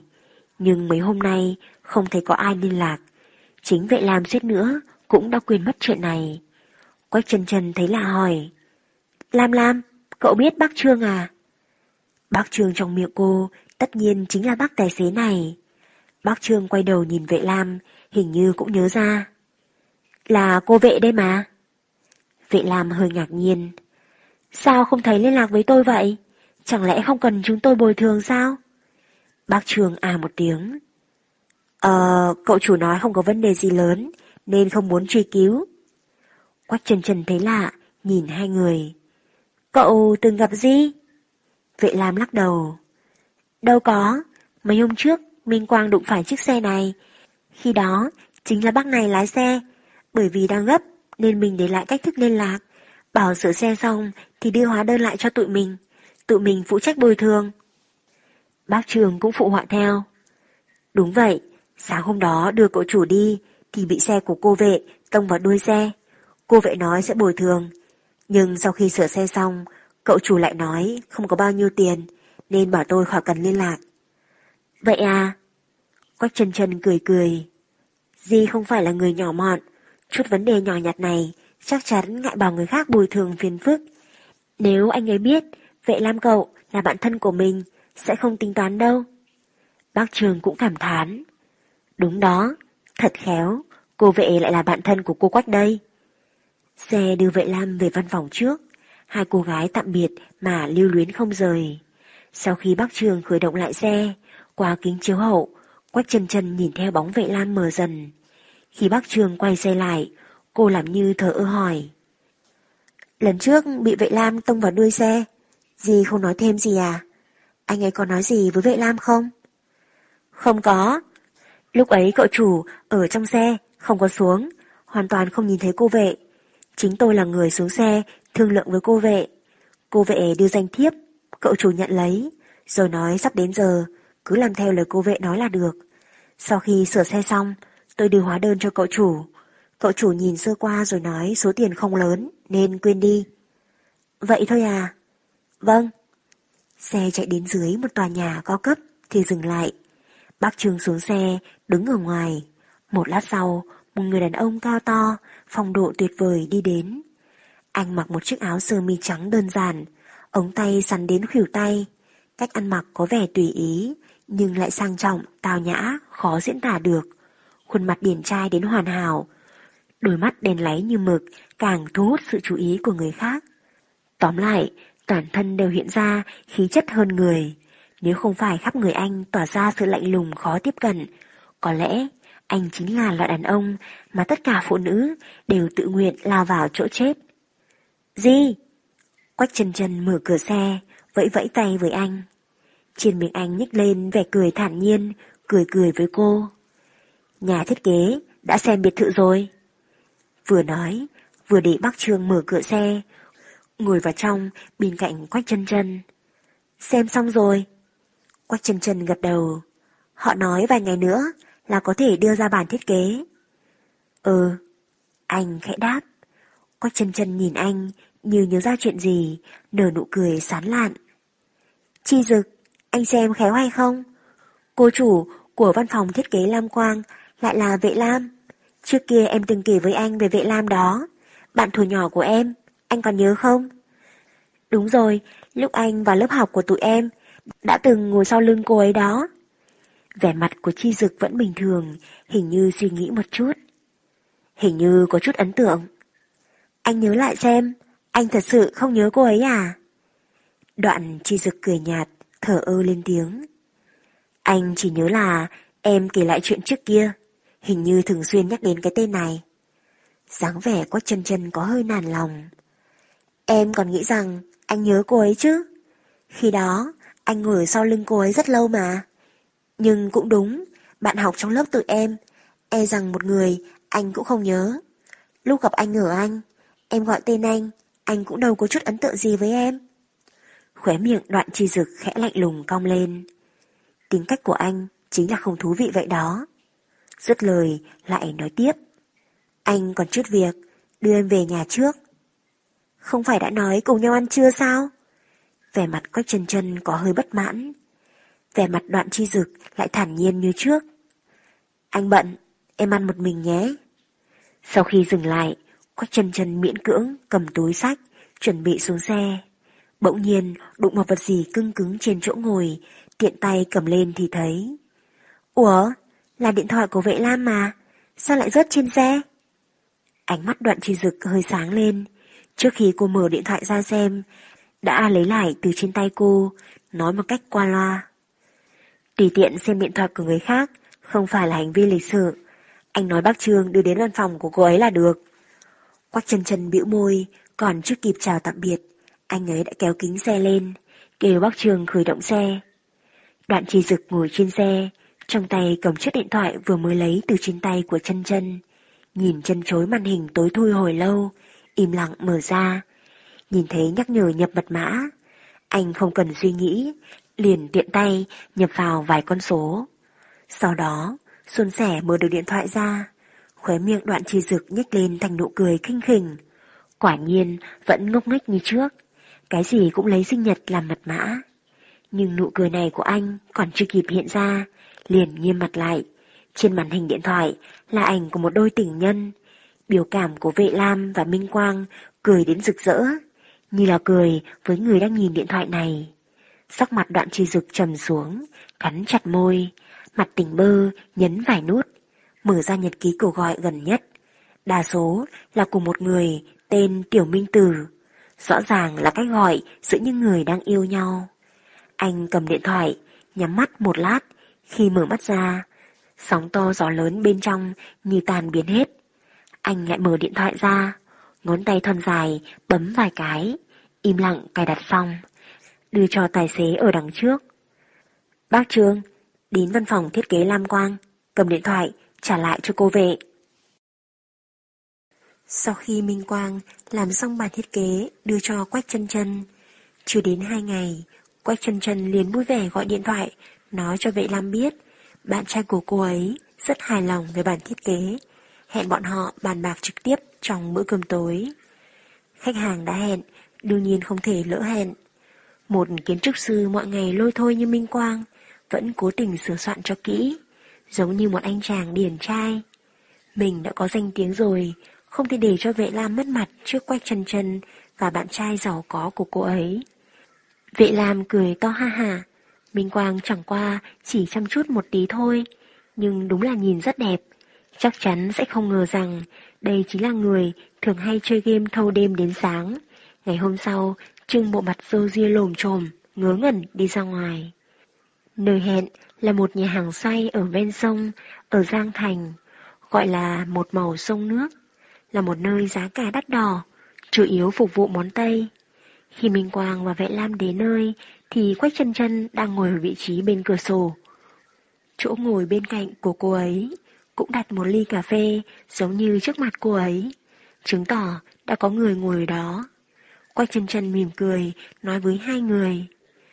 Di vừa đi vệ sinh rồi, hai người ngồi trước đi. Vệ Lam và Minh Quang ngồi xuống, Minh Quang rất khiêm tốn nói đùa. Nơi này đắt như vậy, hai người nhớ nhẹ tay chút nha. Vệ Lam mỉm cười, ra vẻ ghét bỏ anh. Trần Trần, mình không quen tên này đâu nha. Quách Trần Trần cũng mỉm cười. Hai người yên tâm, Di mời hai người, làm sao để hai người bỏ tiền túi chứ? Vậy sao được, làm gì có chuyện để khách hàng bỏ tiền túi? Minh Quang hơi nghiêm mặt, vệ Lam hùa theo. Đúng đó, bữa nay phải để bọn mình mời. Hai người được khách sáo nữa, chúng ta đều là bạn bè mà. Quách Trần Trần làm ra vẻ giống như sợ hai người. Hơn nữa, gì ấy, vệ Lam cũng biết anh ấy đó. Mình biết anh ấy sao? Sao có thể chứ? Vệ Lam ngạc nhiên, cô nhanh chóng lật lại ký ức suốt hai mươi mấy năm trời trong đầu mình. Nhưng cô quả thật không nhớ ra được bất kỳ người nào trở thành tổng giám đốc của AZE. Hơn nữa, người đó không phải vừa mới ở nước ngoài về sao? Đời này cô chỉ mới đi sinh, Malai và Thái thôi. Quách chân chân nở nụ cười thần bí. Tóm lại, cậu gặp sẽ biết thôi. Vệ Lam vẫn còn chưa hết ngạc nhiên, thì bên ngoài cửa sổ thủy tinh, đột nhiên có ánh sáng của pháo hoa lóe lên. Những luồng pháo hoa kia từ bờ sông bay lên, nở rộ trên bầu trời, ngang bằng với những tòa nhà cao chọc trời. Lần đầu tiên, vệ lam ngồi ở nơi có thể nhìn thấy pháo hoa rực rỡ đến như vậy. Màu sắc của ánh sáng rất đặc biệt, toàn là màu xanh lam. Vệ lam, nhìn kìa, đó là pháo hoa màu xanh lam đó. Trước giờ mình chưa từng nhìn thấy. Quách Trần Trần cũng có vẻ rất ngạc nhiên. Mình cũng chưa từng nhìn thấy. Vệ Lam vô thức gật đầu, nhưng khi cô vừa dứt lời, trong đầu bỗng nhiên lại hiện ra cảnh tượng nhiều năm trước. Cô mới nhớ đến, đây không phải lần đầu tiên mình nhìn thấy pháo hoa màu xanh lam. Đó là một buổi tối của đêm 30, pháo hoa màu xanh lam nở rộ trên bầu trời rất lâu, giống y như cảnh tượng trước mắt. Vệ Lam thầm nghĩ, mình thật quái lạ, vội lắc đầu, ném tâm trạng không tốt đó qua một bên. Pháo hoa vẫn còn được bắn lên, quách chân chân chợt quay đầu, tầm mắt nhìn ra phía sau vệ Lam và Minh Quang, vui vẻ vẫy tay. Gì? Vệ Lam vô thức quay đầu lại. Sau này, cho dù thời gian trôi qua bao lâu, vệ Lam cũng khó có thể nói chính xác cảm giác trong giây phút đó. Cô chỉ biết, mọi thứ xung quanh mình đều biến mất. Cả người cô như bước vào một thế giới của người khác. Cái thế giới đó đen tối, không có ánh sáng. Hoặc có thể nói đơn giản hơn, thế giới của cô giống như sụp đổ trong giây phút đó.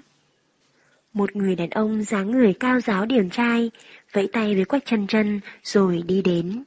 Trên môi nở nụ cười, lịch sự, khách sáo, đưa tay ra chào hỏi cô và Minh Quang. Chào hai người, tôi là đoàn chi dực. Minh Quang vội vàng đứng dậy, bắt tay với anh. Chào anh đoàn, tôi là kiến trúc sư Minh Quang của công ty thiết kế Lam Quang.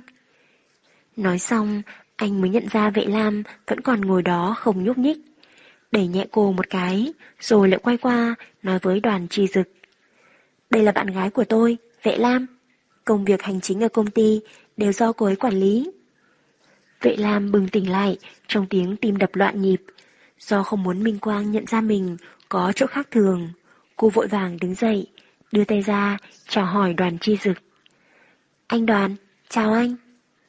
Đoàn chi dực nở nụ cười lịch sự, cũng bắt tay cho có lệ với vệ lam. Chân chân luôn ở trước mặt tôi, nhắc người bạn cũ như cô đây. Giây phút đó, vệ lam đột nhiên không có cách nào có thể gán ghét người đàn ông chín chắn ở trước mặt này với chàng thiếu niên lạnh lùng năm đó. Nếu không phải bọn họ đã từng cùng nhau sống chung mấy trăm ngày đêm, chứ không phải ba bốn ngày, cô nhất định sẽ cho rằng mình nhìn lầm rồi. Quách chân chân kéo đoàn chi dực ngồi xuống, mỉm cười nói. Chi dực, bây giờ anh nhìn thấy vệ lam rồi, anh có ấn tượng gì về cô ấy không? Đoàn chi dực nhếch miệng cười mỉm. Ừ, có ấn tượng một chút. Chân chân vui vẻ nở nụ cười. Em nói mà, lúc đó anh ngồi ở phía sau vệ lam một thời gian dài, làm sao không nhớ cô ấy chứ? Sau đó Minh Quang mới từ từ nhận ra gì đó, nhìn vệ lam, rồi lại nhìn đoàn chi dực, chợt hiểu ra. Thì ra ba người là bạn học với nhau à? Vệ lam cười ngượng ngùng. Đúng, lúc trước có một khoảng thời gian học cùng lớp với anh đoàn. Đoàn chi dực nở nụ cười như gió thoảng mây bay. Đúng đó, ngày trước tôi có học cùng lớp với cô Lam một thời gian. Không ngờ không gặp nhau nhiều năm như vậy, cô Lam vẫn còn nhớ đến tôi. Tôi rất lấy làm vinh hạnh. Anh cho rằng ai cũng giống anh à, ai cũng không quen. Em dám chắc năm đó, không ai là không biết đến anh. Quách chân chân thân mật, dựa vào người anh, cười hì hì. Lúc này, người vui vẻ nhất là Minh Quang, giống như chút được gánh nặng. Nếu mọi người đều là bạn học cũ, tôi cũng không cần khách sáo nữa. Vốn dĩ còn muốn giả vờ bình tĩnh, kín đáo nữa đó. Nếu là mọi khi, Vệ làm nhất định sẽ bởi vì anh nói đùa mà hùa theo chọc anh. Nhưng lúc này trong đầu cô trống rỗng, tất cả mọi thứ đều đình công ngay lúc cô nhìn thấy đoàn chi dực, chỉ có thể ngồi yên như khúc gỗ. Mọi người cũng đói rồi, chúng ta gọi món thôi. Đoàn chi dực nhấn chuông gọi phục vụ đến, chỉ thản nhiên nói vài câu, lại giống như một tay điều khiển mọi thứ. Minh Quang cầm menu đến, dựa vào vệ Lam hỏi nhỏ. Lam Lam, em muốn ăn gì nào? Tùy anh thôi. Vệ Lam chỉ cảm thấy cái menu trước mặt rất mờ nhạt. Minh Quang cũng không phản đối. Vậy anh gọi đó. Bữa cơm đó, Vệ Lam ăn không ngon. Cô giống như người mất đi vị giác. Trên bàn đầy món ngon vật lạ. Nhưng khi bỏ vào miệng lại chẳng cảm nhận được gì. Thậm chí, ngay cả động tác cầm dao dĩa cũng trở nên cứng nhắc. Cô không biết mình đang lo sợ điều gì, nhưng ngay cả dũng khí để ngẩng đầu lên cũng không có. Không gặp nhau 8 năm, không ngờ lại xuất hiện đột ngột như vậy, làm cho cô vô cùng hỗn loạn. Vệ Lam ngồi ở một góc im lặng, còn ba người kia lại trò chuyện vui vẻ với nhau. Minh Quang và Quách chân chân trước giờ là người vui vẻ hay nói. Còn đoàn chi dực, mặc dù không nói nhiều, nhưng trên mặt vẫn nở nụ cười. Khi nghe đến khúc nào hứng thú thì cũng vuốt cằm gật đầu. Người này cùng với chàng thanh niên yếu ớt lạnh lùng trong trí nhớ của vệ lam, đúng thật là hoàn toàn khác nhau. Ăn được một nửa, cuối cùng vệ lam không chịu đựng được nữa. Cô cảm thấy đầu óc của mình cần phải được tỉnh táo một chút, để đối mặt với mọi chuyện đang xảy ra trước mắt. Từ nhà vệ sinh đi ra, vệ lam liền nhìn thấy đoàn chi dực đang đứng dựa vào vách tường nhà vệ sinh trên hành lang, đang chơi đùa với điếu thuốc chưa châm lửa trong tay. Dường như anh đang suy nghĩ gì đó, vẫn chưa phát hiện ra những thay đổi xung quanh mình. Vệ Lam ngẩn người, hít sâu một hơi, đi về phía trước, nhỏ giọng gọi. Đoàn chi dực. Đoàn chi dực ngẩng đầu nhìn cô, ánh mắt toát ra vẻ bối rối xa lạ. Dường như mình thực sự không quen biết người đứng trước mặt. Nhưng đây cũng chỉ là dường như thôi. Khóe môi anh nhếch lên một vòng cung, từ từ mở miệng. Vệ Lam, đã lâu không gặp. Tám năm, lâu thật, lâu đến nỗi cứ như một thế kỷ vừa trôi qua. Vệ lam nhếch miệng, trịnh trọng nói. Đoàn chi dực, chuyện giữa chúng ta, tôi đã không muốn màng đến, hy vọng anh cũng vậy. Cô ngừng lại. Cũng hy vọng anh đừng nhắc đến tôi trước mặt chân chân và Minh Quang. Tôi cảm thấy điều đó không cần thiết. Chuyện giữa chúng ta sao? Đoàn chi dực cầm điếu thuốc ở trong tay, ném vào sọt rác bên cạnh, giống như đang nghĩ gì đó. Giọng điệu có chút đùa giỡn. Đó chẳng qua chỉ là những chuyện bồng bột thời tuổi trẻ. Đã nhiều năm trôi qua, tôi làm sao còn để trong lòng chứ? Ồ, đúng rồi, nhắc lại mới nhớ. Có phải cô còn muốn tôi nói một câu xin lỗi với cô? Giọng điệu của anh làm cho người khác không thấy khó chịu, nhưng nghe anh nói, cuối cùng Vệ Lam cũng chút được gánh nặng. Cô phải thừa nhận, đoàn chi dực đứng trước mặt cô lúc này, xem ra đã trưởng thành trưởng chạc hơn rất nhiều. Nếu như ngoại hình không giống nhau, cô chắc chắn không gắn anh với một đoàn chi dực 8 năm trước. Cô nghĩ, lúc này đây, anh đúng thật chỉ xem những chuyện năm đó mình làm là bồng bột thời trẻ thôi. Vì thế Vệ Lam vẫy tay, trên môi nở nụ cười thoải mái. Không cần, không cần đâu. Có lẽ năm đó do anh còn trẻ quá không hiểu chuyện thôi. Hơn nữa, tôi cũng không bị thiệt hại gì nhiều mà. Nói thì nói vậy, nhưng Vệ Lam vẫn phải thừa nhận. Đã nhiều năm trôi qua, cô vẫn còn rất sợ người đang đứng trước mặt mình. Đoàn chi dực nhìn cô, ánh mắt có chút lần tránh. Sau đó, nở nụ cười bình thản, thấp giọng nói. Vậy thì tốt rồi. Vô số lần tự lừa mình đây chỉ là trùng hợp. Vô số lần nói với mình, đoàn chi dực đã trưởng thành, không còn là chàng thiếu niên lạnh lùng năm đó. Sau khi đi ra nhà vệ sinh, Vệ Lam cuối cùng cũng thoải mái được một chút. Lam Lam, người bạn học cũ đó của em, đúng là một ngôi sao sáng giá nha. Vừa đẹp trai, vừa có tiền, lại trẻ tuổi nữa. Sau khi lên xe, Minh Quang vui vẻ đẩy cô. Ngừng một chút, anh lại nhún vai. Nhưng anh để ý, chân của anh ta hình như có vấn đề, cũng xem như có chỗ không hoàn mỹ. Nhưng nói đi cũng phải nói lại, người có điều kiện như anh ta, cho dù bị tàn tật, cũng có trăm ngàn cô gái chết mê, cũng được gọi là người tàn tật đẹp trai. Vị Lam cười cho qua, không trả lời anh. Minh Quang nhìn cô, chọc vào má cô. Lam Lam, em nói xem, cả một buổi tối tâm trạng em cứ thấp thỏm vậy. Nếu không phải em với người bạn cũ đoàn tri dực kia không thân, anh còn tưởng em gặp lại người tình cũ đó. Em khai thật đi, có phải năm đó em yêu thầm người ta không? Có phải em từng mơ mộng hão huyền đến người ta không hả? Vậy làm chua chắp nhích miệng. Làm gì có mơ mộng hão huyền chứ? Nếu có, thì chỉ là một cơn ác mộng. Nó quấy nhiễu, làm cô gặp ác mộng nhiều năm qua. Đủ mọi phiên bản khác nhau liên quan đến đoàn chi dực đều trở thành đề tài bàn tán của những nữ sinh trong lớp. Vệ Lam mới biết bản thân cô lạc hậu biết bao. Hóa ra cậu bạn học mới chuyển lớp này. Mấy năm trước chính là một học sinh lừng lẫy của trường. Miêu tả của các nữ sinh đối với đoàn chi dực được Vệ Lam tổng kết, tóm tắt lại như sau. Học tập xuất sắc, có thể so với Giang trực thụ. Chơi bóng rổ như Lưu Xuyên Phong, bối cảnh ra thế, theo kịp đạo minh tự. Một nhân vật lợi hại như vậy, thế mà Vệ Lam lại không biết, trước giờ không biết. Đó là bởi vì trong mắt cậu chỉ có Triệu Phi. Quách Trần Trần cười xấu, nói chúng tim đen chỉ ra nguyên nhân. Tất nhiên, Vệ Lam không đồng ý, ngồi trên ghế thấp giọng phản bác. Sai sai sai, mình thấy mấy người mê trai như các cậu đang ảo tưởng không thực tế. Đoàn chi dực kia có lợi hại hay không, mình không biết. Mình chỉ biết tâm lý của cậu ta chắc chắn có vấn đề. Cậu thấy không, suốt ngày chơi trò u ám như núi băng. Khai giảng nhiều ngày như vậy, hoặc là không đến lớp, hoặc là đến nhưng úp mặt xuống bàn ngủ, không bao giờ nói chuyện với ai. Hôm trước mình đi thu bài tập, cậu ta chỉ liếc mình một cái rồi ngủ tiếp, biến mình thành con ngốc. Quách chân chân che miệng, cười trước nỗi đau của người khác, cười đến toàn thân phát run. Đáng đời, cậu đúng là con ngốc mà. Vốn dĩ người ta hơn tụi mình hai lớp, cũng đã học hết một nửa cấp 3. Nếu không bị tai nạn xe, đã sớm học đại học rồi.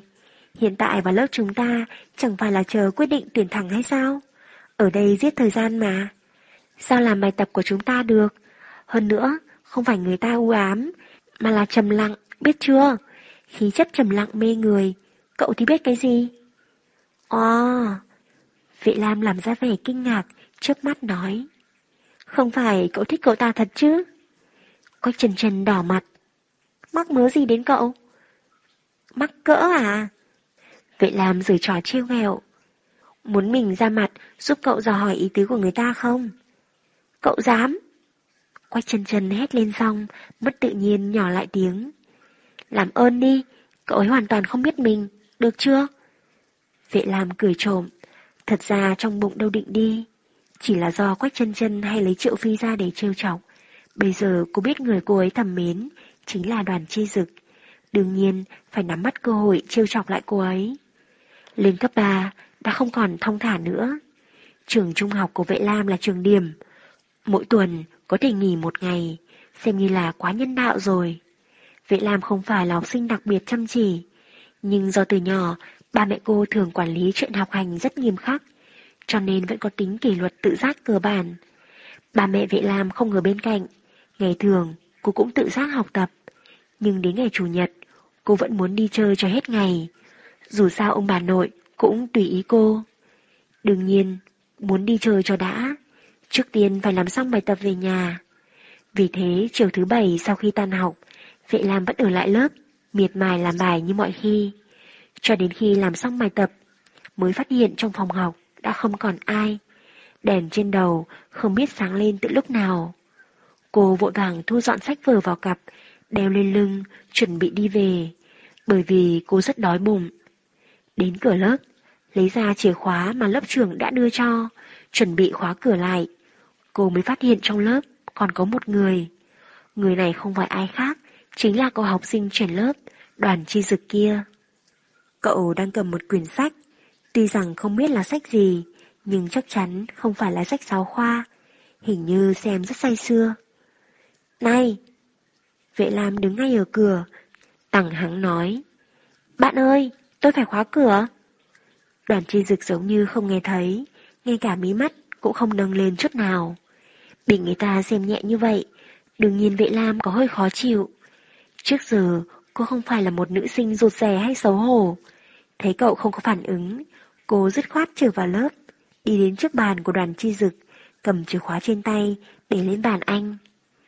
Bạn đoàn chi dực, nếu bạn có muốn ngồi lại lớp, lúc bạn về, làm phiền khóa cửa lại. Còn chìa khóa thì tuần sau lên lớp trả lại cho lớp trưởng là được. Rốt cuộc, đoàn chi dược cũng ngẩng đầu, thản nhiên nhìn cô, giọng nói lạnh lẽo, hệt như hồ nước vào mùa đông. Tôi không biết lớp trưởng. Lớp trưởng là bạn Trần Phong đó. Vệ làm vừa giải thích, vừa cảm thấy khó tin.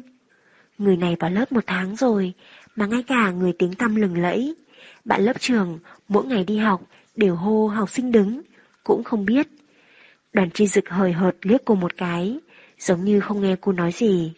Đứng dậy, hăng hái dọn một chồng không phải là sách vở tài liệu học tập ở bên cạnh, ra khỏi chỗ ngồi. Vệ Lam ngạc nhiên cả buổi. Lúc có phản ứng lại, đoàn chi dực đã ra khỏi phòng học. Cô nhanh chóng cầm lấy chìa khóa, xoay người ra cửa. Đến khi cô khóa cửa xong, vừa quay đầu lại, đoàn chi dực đã sắp đi tới chỗ ngoặt đầu cầu thang. Vệ Lam thầm nghĩ, đi đứng bất tiện, sao không đi chậm thôi chứ? Cô nhàn nhã bước đến cầu thang, đúng lúc nhìn thấy đàn chi dực vừa bước xuống hết bậc thang thứ nhất. Bình thường anh bước đi, chân trái có hơi khập khiễng, không ảnh hưởng lắm đến vẻ đẹp trai của anh. Nhưng khi bước xuống cầu thang, khuyết điểm ấy càng trở nên rõ ràng. Mỗi lần bước xuống một bậc, đều là chân phải bước xuống trước, rồi sau đó chân trái mới bước theo. Động tác như vậy có vẻ rất vụng về. Vệ Lam nhìn thấy rõ sức nặng của chồng sách mà anh cầm trong tay. Không biết là thần kinh mắc gió gì. Hai ba bước nhảy xuống bậc thang, đi đến bên cạnh đoàn tri dực, nhiệt tình nói. Đoàn tri dực, tôi cầm sách giúp bạn nhé. Cô tự cảm thấy bản thân tốt bụng như thế. Cho dù đoàn tri dực từ chối, cũng có thể từ chối một cách thân thiện. Nhưng không ngờ, trên mặt đoàn tri dực lại hiện lên vẻ mặt tức giận. Giọng điệu chẳng những không thân thiện, còn rất lạnh lùng. Là chân tôi bất tiện, chứ không phải tay. Nói xong, không đợi vệ lam phản ứng lại, người đã nhanh chóng, bước lúc nặng, lúc nhẹ xuống lầu. Vệ lam đứng tại chỗ sờ mũi, có hơi khó chịu, cộng thêm không cam lòng. Cho dù cô vui vẻ giúp đỡ người khác với đoàn chi dực mà nói, có thể không thích hợp. Nhưng dù sao, cô cũng có lòng tốt mà. Đúng là một tên nhạy cảm cố chấp. Cô định nghĩa lại lần nữa cho đoàn chi dực. Lúc này là thời điểm mới lên đèn. Trong vườn trường, ngoại trừ ánh đèn đường mờ nhạt, gần như không một bóng người. Cho nên cả trường học chỉ có tiếng bước chân của đoàn chi dực và vệ lam. Vệ lam đi sau lưng, cách đoàn chi dực vài mét. Hai người một trước, một sau, bước chân pha tạp hỗn loạn, có chút kỳ lạ. Vệ lam cũng hiểu được tình hình hiện tại, cảm thấy lạ, cứ như cô đi theo đoàn chi dược vậy. Nhưng cổng trường chỉ có một cái. Cô không đi ở đây, thì đi ở đâu chứ? Vì thế, cô đành phải phân tán sự chú ý của mình. Không nhìn bóng lưng của người ở trước mặt, không để ý đến bước chân lúc nặng lúc nhẹ của anh. Cô hết nhìn xung quanh một hồi, bỗng nhìn phát hiện người trước mặt dừng lại, chậm rãi quay đầu lại, nhìn cô có chút nham hiểm, giọng điệu mất kiên nhẫn. Vui lòng, đừng đi sau lưng tôi. Bởi vì lòng tốt trước đó bị lạnh lùng từ chối. Trong lòng vệ lam liền nảy sinh sự bất mãn với người này. Bây giờ lại nói ra những lời như vậy. Đương nhiên khiến cô cảm thấy tức giận. Cô tức giận bước nhanh lên phía trước, đứng cách anh khoảng nửa mét. Chống nạnh, làm ra bộ dạng dữ dằn, thô lỗ. Bạn học này, làm ơn nhìn cho rõ, chỗ này chỉ có một con đường. Tôi không đi ở đây, xin hỏi phải đi thế nào? Đoàn chi dực mím môi không trả lời, chỉ nhìn cô với sắc mặt u ám. Ánh mắt tối đen như mực kia, giống như mũi tên độc ngấm ý lạnh, khiến vệ lam thấy trột dạ. Vệ lam không cam lòng bị khí thế của anh lấn át. Nhè răng nhếch miệng, đi vài bước lên trước anh, rồi quay đầu lại, hừ một tiếng với anh. Bây giờ là bạn đi theo tôi. Nói xong, hất đầu quẩy cặp đi nhanh về phía trước. Đoàn chi dực đứng tại chỗ, ánh mắt trong trèo nhưng lại lùng, nhìn về bóng lưng chuyển động dưới ánh đèn đường ở phía trước. Bàn tay cầm sách của cậu nắm chặt lại. Dưới màn đêm không khỏi thở dài, mang theo sự buồn bã mất mát. Vệ Lam cảm thấy bản thân đã giáng trả một đòn, tâm trạng vô cùng thoải mái. Khi đi tới cổng trường, nhịn không được quay đầu lại. Đoàn chi dực đi sau lưng, cách cô khoảng 10 mét. Cô đắc ý hứ một tiếng, chạy ra chạm xe cách cổng trường không xa để chờ xe buýt. Ngay lúc này, từ chiếc xe hơi màu đen sang trọng, một người đàn ông mặc vest đen bước xuống. Vệ Lam vốn không để ý, nhưng nghe thấy người đó đi đến sau lưng cô, cung kính gọi một tiếng. Cậu chủ! Cô nghĩ, thời đại nào rồi mà còn xưng hô theo kiểu phong kiến thế này? Tò mò quay đầu lại nhìn, thấy người nọ không phải gọi ai khác, mà chính là đoàn chi dực. Khi cô quay đầu lại, người mặc vest đen đã nhận lấy chồng sách trong tay đoàn chi dực. Còn có cặp đều bên người cậu. Vệ Lam mở to mắt nhìn, nhìn thấy đoàn chi dực chưa đưa mắt ra hiệu gì, thì người mặc vest đen nọ đã mở cửa xe cho cậu. Sáng vẻ đắc ý vừa nãy, nháy mắt biến mất tiêu. Nhất là khi nhìn thấy chiếc xe nghênh ngang chạy đi, chỉ để lại vài vòng khói, khiến cô hít vài hơi. Vệ làm tức giận dậm chân, có tiền thì ngon lắm sao? Chương 9 Bạo lực Dù sao vệ lam cũng chỉ làm cô gái mới 17 tuổi, có chút không thích cái người tên đoàn chi dực, nên đã bị cô cho trôi vào trong quyền lãng, tiếp tục cuộc sống vô tư vui vẻ, cũng có lo âu của một học sinh lớp 12. Lên lớp 12, hoạt động ngoại khóa đã ít hơn nhiều. Thỉnh thoảng các nữ sinh nói chuyện tán dóc với nhau, còn các nam sinh bớt chút thời gian chơi bóng. Đại khái cũng chỉ có thế. Ăn xong bữa trưa, Vệ Lam và Quách chân chân quay trở về lớp. Vừa hay lại gặp Triệu Phi và các bạn trai cùng lớp đang ở trên sân chơi bóng. Triệu Phi từ năm lớp 10 đã bắt đầu làm đội trưởng của đội bóng rổ. Đứng ở vị trí tiền đạo, đánh đường bóng rất đẹp. Quách chân chân nhìn thấy vẻ mặt hớn hở của vệ lam, liền thúc cô mấy cái, rồi kéo cô đi đến phía sau hàng rào của sân bóng. Nếu cậu muốn xem thì cứ đi đi. Vốn dĩ vệ lam cũng không phải là loại con gái hay e rè. Hơn nữa, cô thích nhất là dáng vẻ nhảy lên đỡ bóng của Triệu Phi trên sân. vừa sáng chói lại rất đẹp trai, cho nên liền vui vẻ theo quách chân chân đi về phía trước. Lúc hai người đứng ở ngoài sân, Triệu Phi nhìn thấy cô, liền ôm lấy trái bóng, bớt chút thời gian vẫy tay với cô. Vừa lơ đễnh một chút, bóng liền bị người khác lấy mất. Vệ Lam nhìn vẻ mặt ngơ ngác của cậu ấy, cười to ha ha. Vì đây không phải là trận đấu chính thức, cho nên Triệu Phi thừa dịp trong lúc lau mồ hôi, uống nước của giờ giải lao, chạy đến nói với cô vài câu. Đây chẳng qua chỉ là một buổi chiều vô cùng bình thường, cho đến khi Triệu Phi chuyển bóng, không cẩn thận đưa bóng ra ngoài. Sau đó là một tràng tiếng thở yếu xìu của những cầu thủ trong sân. Vệ Lam quay đầu, nhìn theo bản năng. Thì ra, người bị trái bóng đập vào, không lệch tí nào, không phải ai khác. Mà chính là anh chàng kiêu ngạo lạnh lùng, đoàn chi dực, vừa mới truyền vào lớp mình. Trái bóng to đó, đập trúng vào đầu cậu ta, sau đó rơi xuống đất.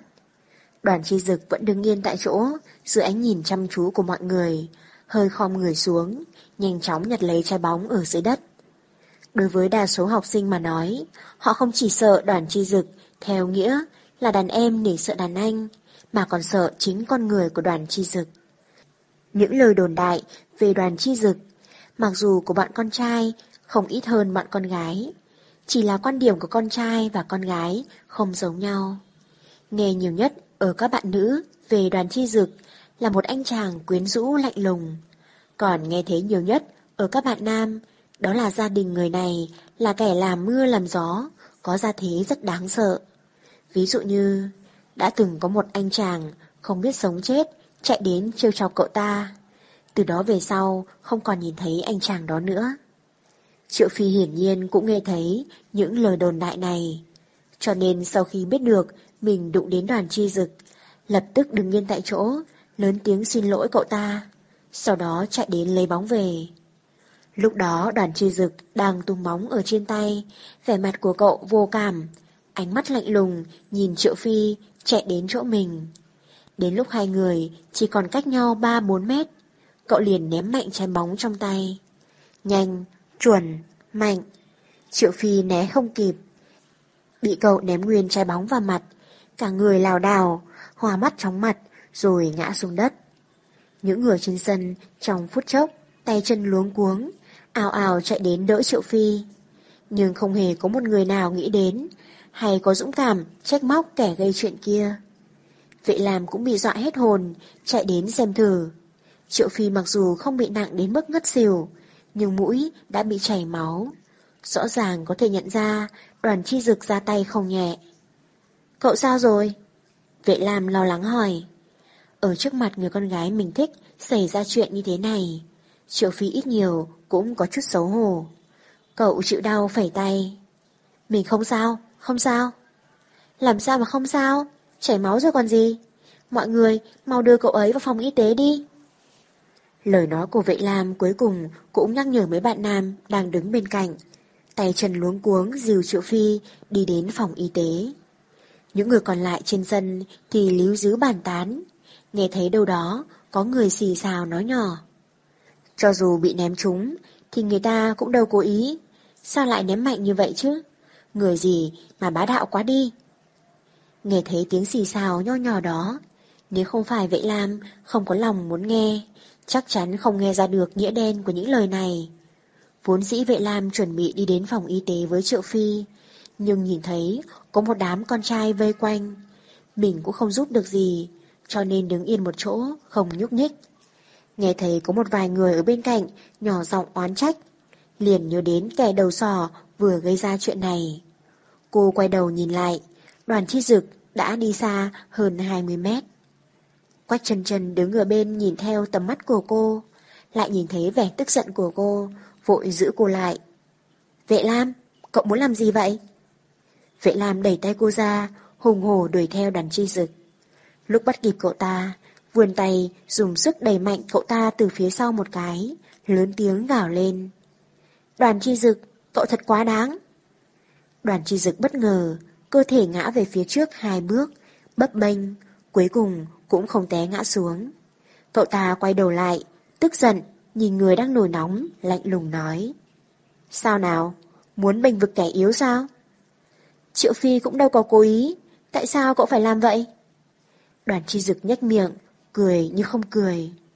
Tôi cố ý đó. Cậu, cậu quá ức hiếp người mà. Vệ làm tức muốn chết. Nếu bây giờ cô là con trai, cô nhất định sẽ đánh cậu ta một trận. Cô dùng sức hít mấy cái. Cậu nhất định phải xin lỗi Triệu Phi.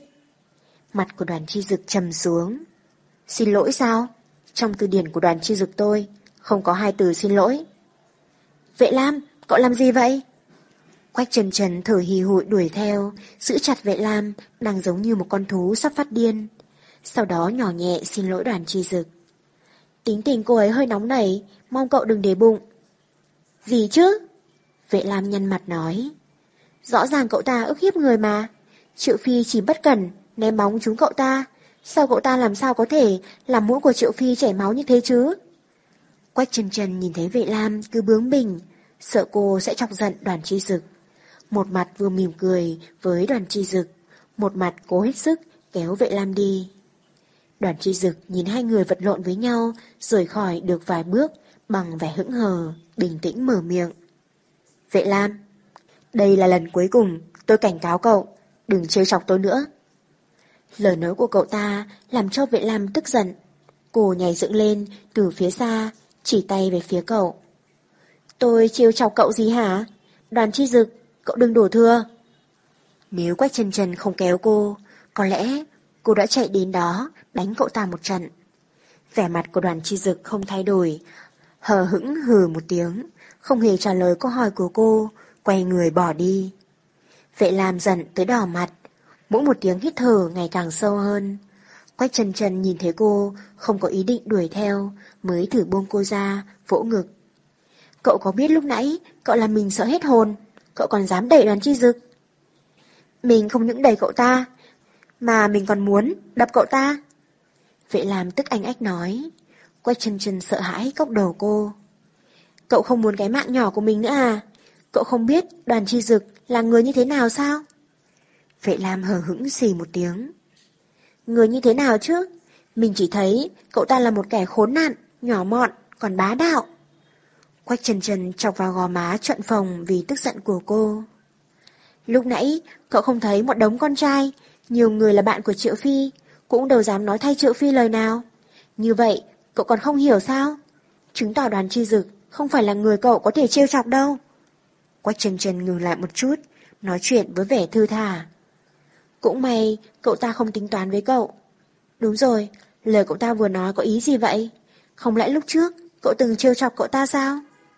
Sao có chuyện này chứ? Vệ làm bác bỏ ngay. Mình ngay cả nói chuyện với cậu ta cũng không có mà.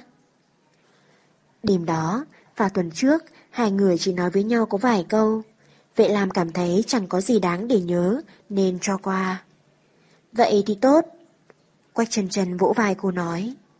Loại người như vậy, tốt nhất cậu đừng chê vào, nếu không chết lúc nào cũng không hay đâu.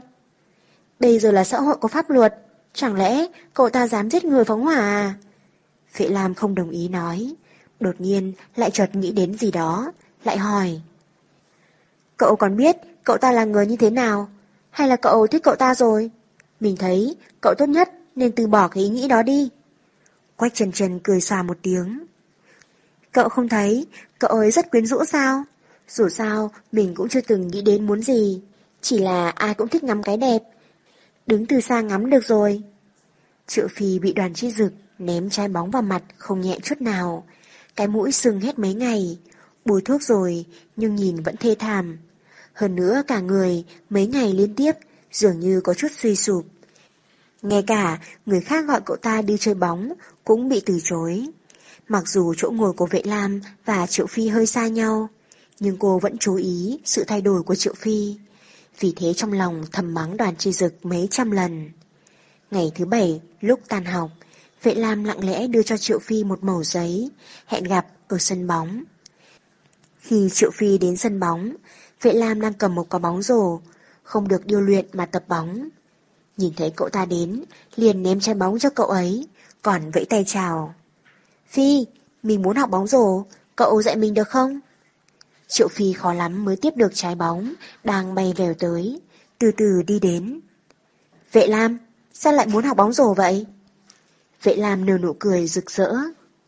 Không phải lớp trường nói, phải biết cân bằng giữa học tập và nghỉ ngơi sao?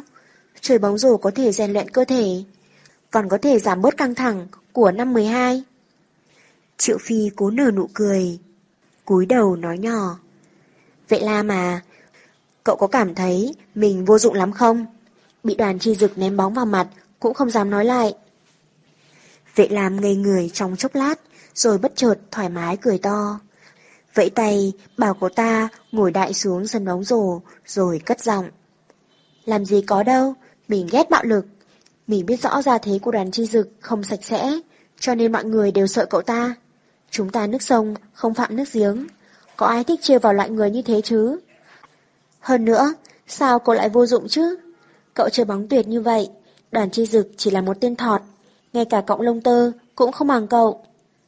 Mặc dù con gái nói chuyện luôn độc miệng, nhưng một thanh niên mới mười mấy tuổi vẫn hồn nhiên vui tươi, chớp mắt đã quét sạch mọi u ám của mấy ngày trước. Nhìn nụ cười sáng chói như ánh mặt trời của vệ lam. Vệ lam, cậu nói vậy là mình vui lắm đó. Cậu có biết không, có rất nhiều bạn nữ thầm thương trộm nhớ cậu ta lắm đó. Vệ lam hở hững vẫy tay. Không biết lại người như cậu ta có gì tốt chứ. Ngay cả chân chân cũng thích cậu ta, bị mù hết rồi. Người lạnh lùng kỳ lạ, cho không, mình cũng chẳng thèm. Triệu Phi xoa đầu cô cười ha ha. Vệ Lam nhìn thấy cậu ấy vui vẻ trở lại, chợt nhớ đến gì đó. Đúng rồi, cậu còn chưa biết sao. Lần đó đoàn chi dực ném bóng vào cậu, mình tức điên lên được, liền chạy đến, đẩy cậu ta một cái. Suýt nữa làm cậu ta té ngã. Coi như mình trả thù cho cậu rồi đó. Triệu Phi lại ngần mặt ra, dáng vẻ giống như bị dọa hết hồn. Cậu đẩy đoàn chi dực sao? Đúng đó. Vệ Lam hả hê gật đầu. Đẩy hơi nhẹ nên cậu ta không bị ngã. Vẻ mặt của Triệu Phi trở nên lo lắng hơn. Vậy cậu ta có làm gì cậu không? Vệ Lam lắc đầu. Không có. Dù sao cậu ta cũng là con trai. Làm sao có thể làm khó một người con gái chứ? Triệu Phi xoa chán, cả khuôn mặt xanh lè. Vậy cậu có biết đoàn chi dực là người như thế nào không? Mình nghe nói, lúc cậu ta lên lớp 11 thì bị một bạn học nữ quấn lấy. Trong lúc tức giận, liền sửa cô ấy luôn. Hả? Vệ làm ngạc nhiên mở to hai mắt, trong chớp mắt không thể tiếp nhận được tin này, lắp bắp nói. Không, không phải chứ. Triệu Phi lo lắng nói. Mình cũng không biết chuyện này là thật hay giả, nhưng không có lửa, làm sao có khói. Vệ Lam bạm môi, xoay tròn đôi mắt, nghĩ đến vài lần tiếp xúc với đoàn chi dực. Mặc dù cậu ta là người lạnh lùng ghê sợ, có chút ghét thái độ của cậu ta, nhưng cậu ta nhìn không giống một tên khốn, có thể làm ra tội ác như vậy. Hơn nữa, nếu cậu ta tồi tệ như những lời đó, vậy ngày đó cô đẩy cậu ta. Chắc chắn cậu ta sẽ không bỏ qua cho cô. Chắc chắn sẽ không chỉ nói hai câu, không được coi là khó nghe đó. Vì vậy, cô rất chắc chắn mà lắc đầu. Mình cảm thấy chuyện này chỉ là tin vịt, đoàn chi dực không thể là người xấu xa như vậy. Triệu Phi xoa đầu. Chỉ mong là vậy, tóm lại sau này cậu đừng trêu cho cậu ta. Vệ Lam hất mặt lên, kiều ngạo nói. Cậu ta không trêu mình, mình tất nhiên sẽ không trêu cậu ta. Triệu Phi cười, đột nhiên nhỏ giọng. Vệ Lam, chúng ta nhất định phải cùng nhau thi vào cùng một trường đại học của thành phố. Lúc trước mình từng nói, trước khi lên đại học, mình sẽ không nói chuyện yêu đương. Cho nên đợi sau khi lên đại học, mình sẽ theo đuổi cậu. Lúc người con trai nói những lời này, mặt lúc nào cũng đỏ ửng lên. Vệ làm có chút ngượng ngùng, cười xòa vài tiếng, để cậu ấy đứng dậy làm ra vẻ. Ai cần cậu theo đuổi chứ? Mau dạy mình chơi bóng đi. Thực ra trong lòng cô không biết ngại ngùng, mới không thèm cậu ấy theo đuổi. Đợi sau khi có kết quả thi, không cần đợi cậu ấy ngỏ lời, mình cũng sẽ chủ động ngỏ lời với cậu ấy. Cô là người phụ nữ hiện đại mà. Triệu Phi cười đứng lên, cầm bóng vỗ vỗ.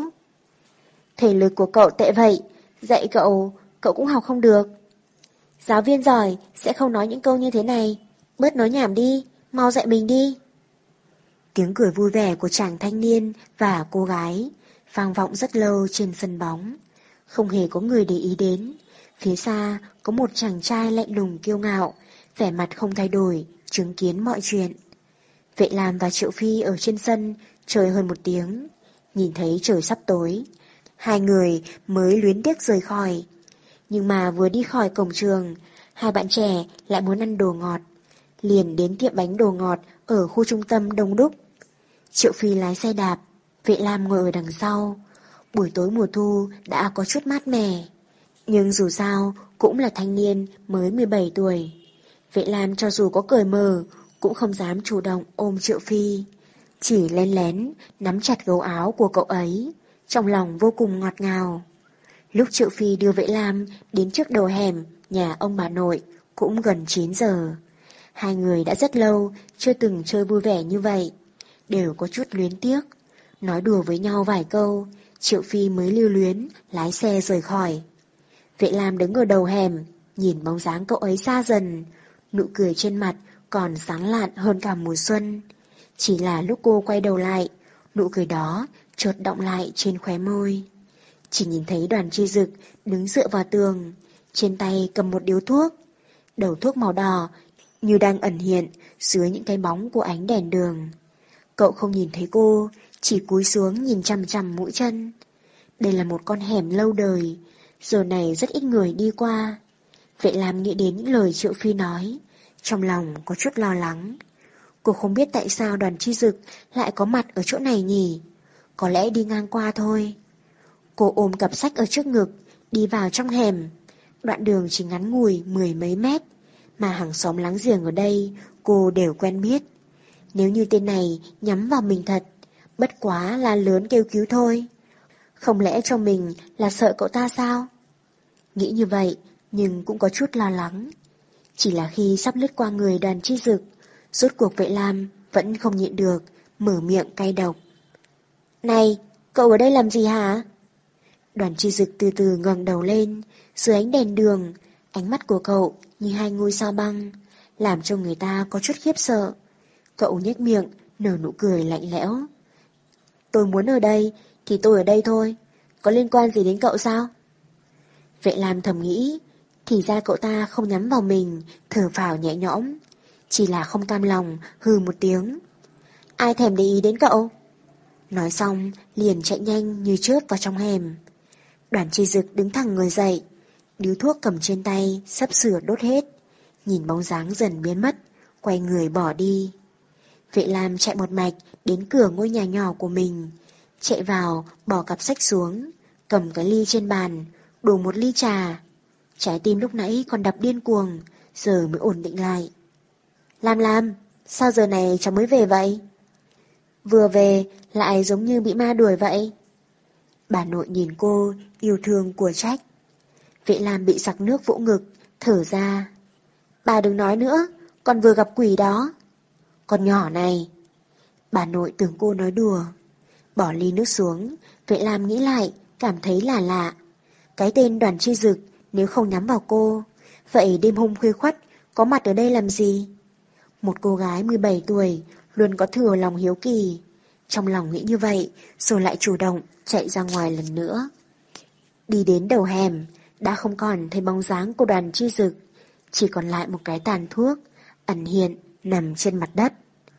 Vệ Lam xoa đầu, khó hiểu quay người, đi nhanh về nhà. Chương 10 Năn nỉ Trước khi thi giữa học kỳ, có một cuộc thi kiến thức mang tầm quốc tế. Danh sách đã được xác định từ học kỳ trước. Lớp vệ lam có bốn người, trong đó có cô và Triệu Phi. Thành tích của Triệu Phi không được ổn định lắm. Nếu tham gia cuộc thi này và đạt giải thì sẽ được cộng thêm 5 điểm khi thi đại học. Cho nên chuyện này rất quan trọng với cậu.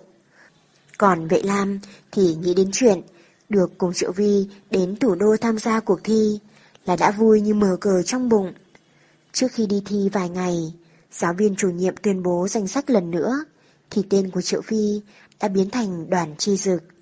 Nhà trường là vậy đó, họ sẽ không suy xét xem học sinh có cần hay không, mà là xem ai có thể chắc chắn lấy được giải thưởng. Làm vẻ vang nhà trường mới là quan trọng nhất. Vậy làm hết sức bất bình. Cô nghe nói đoàn chi dực sớm đã chắc một suất tuyển thẳng vào đại học. Vậy cậu ta còn chen vào đây làm quái gì chứ? Hơn nữa, trong thời gian vừa qua, Vệ Lam nghe được rất nhiều tin đồn về đoàn chi dực. Với gia cảnh nhà cậu ta, muốn vào trường nào mà trả được. Cho dù nghỉ học 2 năm, cũng có thể lên thẳng đại học. Thật không hiểu sao, cậu ta lại chạy tới đây học lớp 12.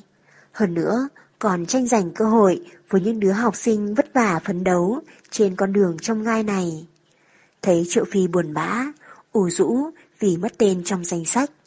Vệ Lam cảm thấy người làm bạn gái tương lai như mình phải làm chút gì đó.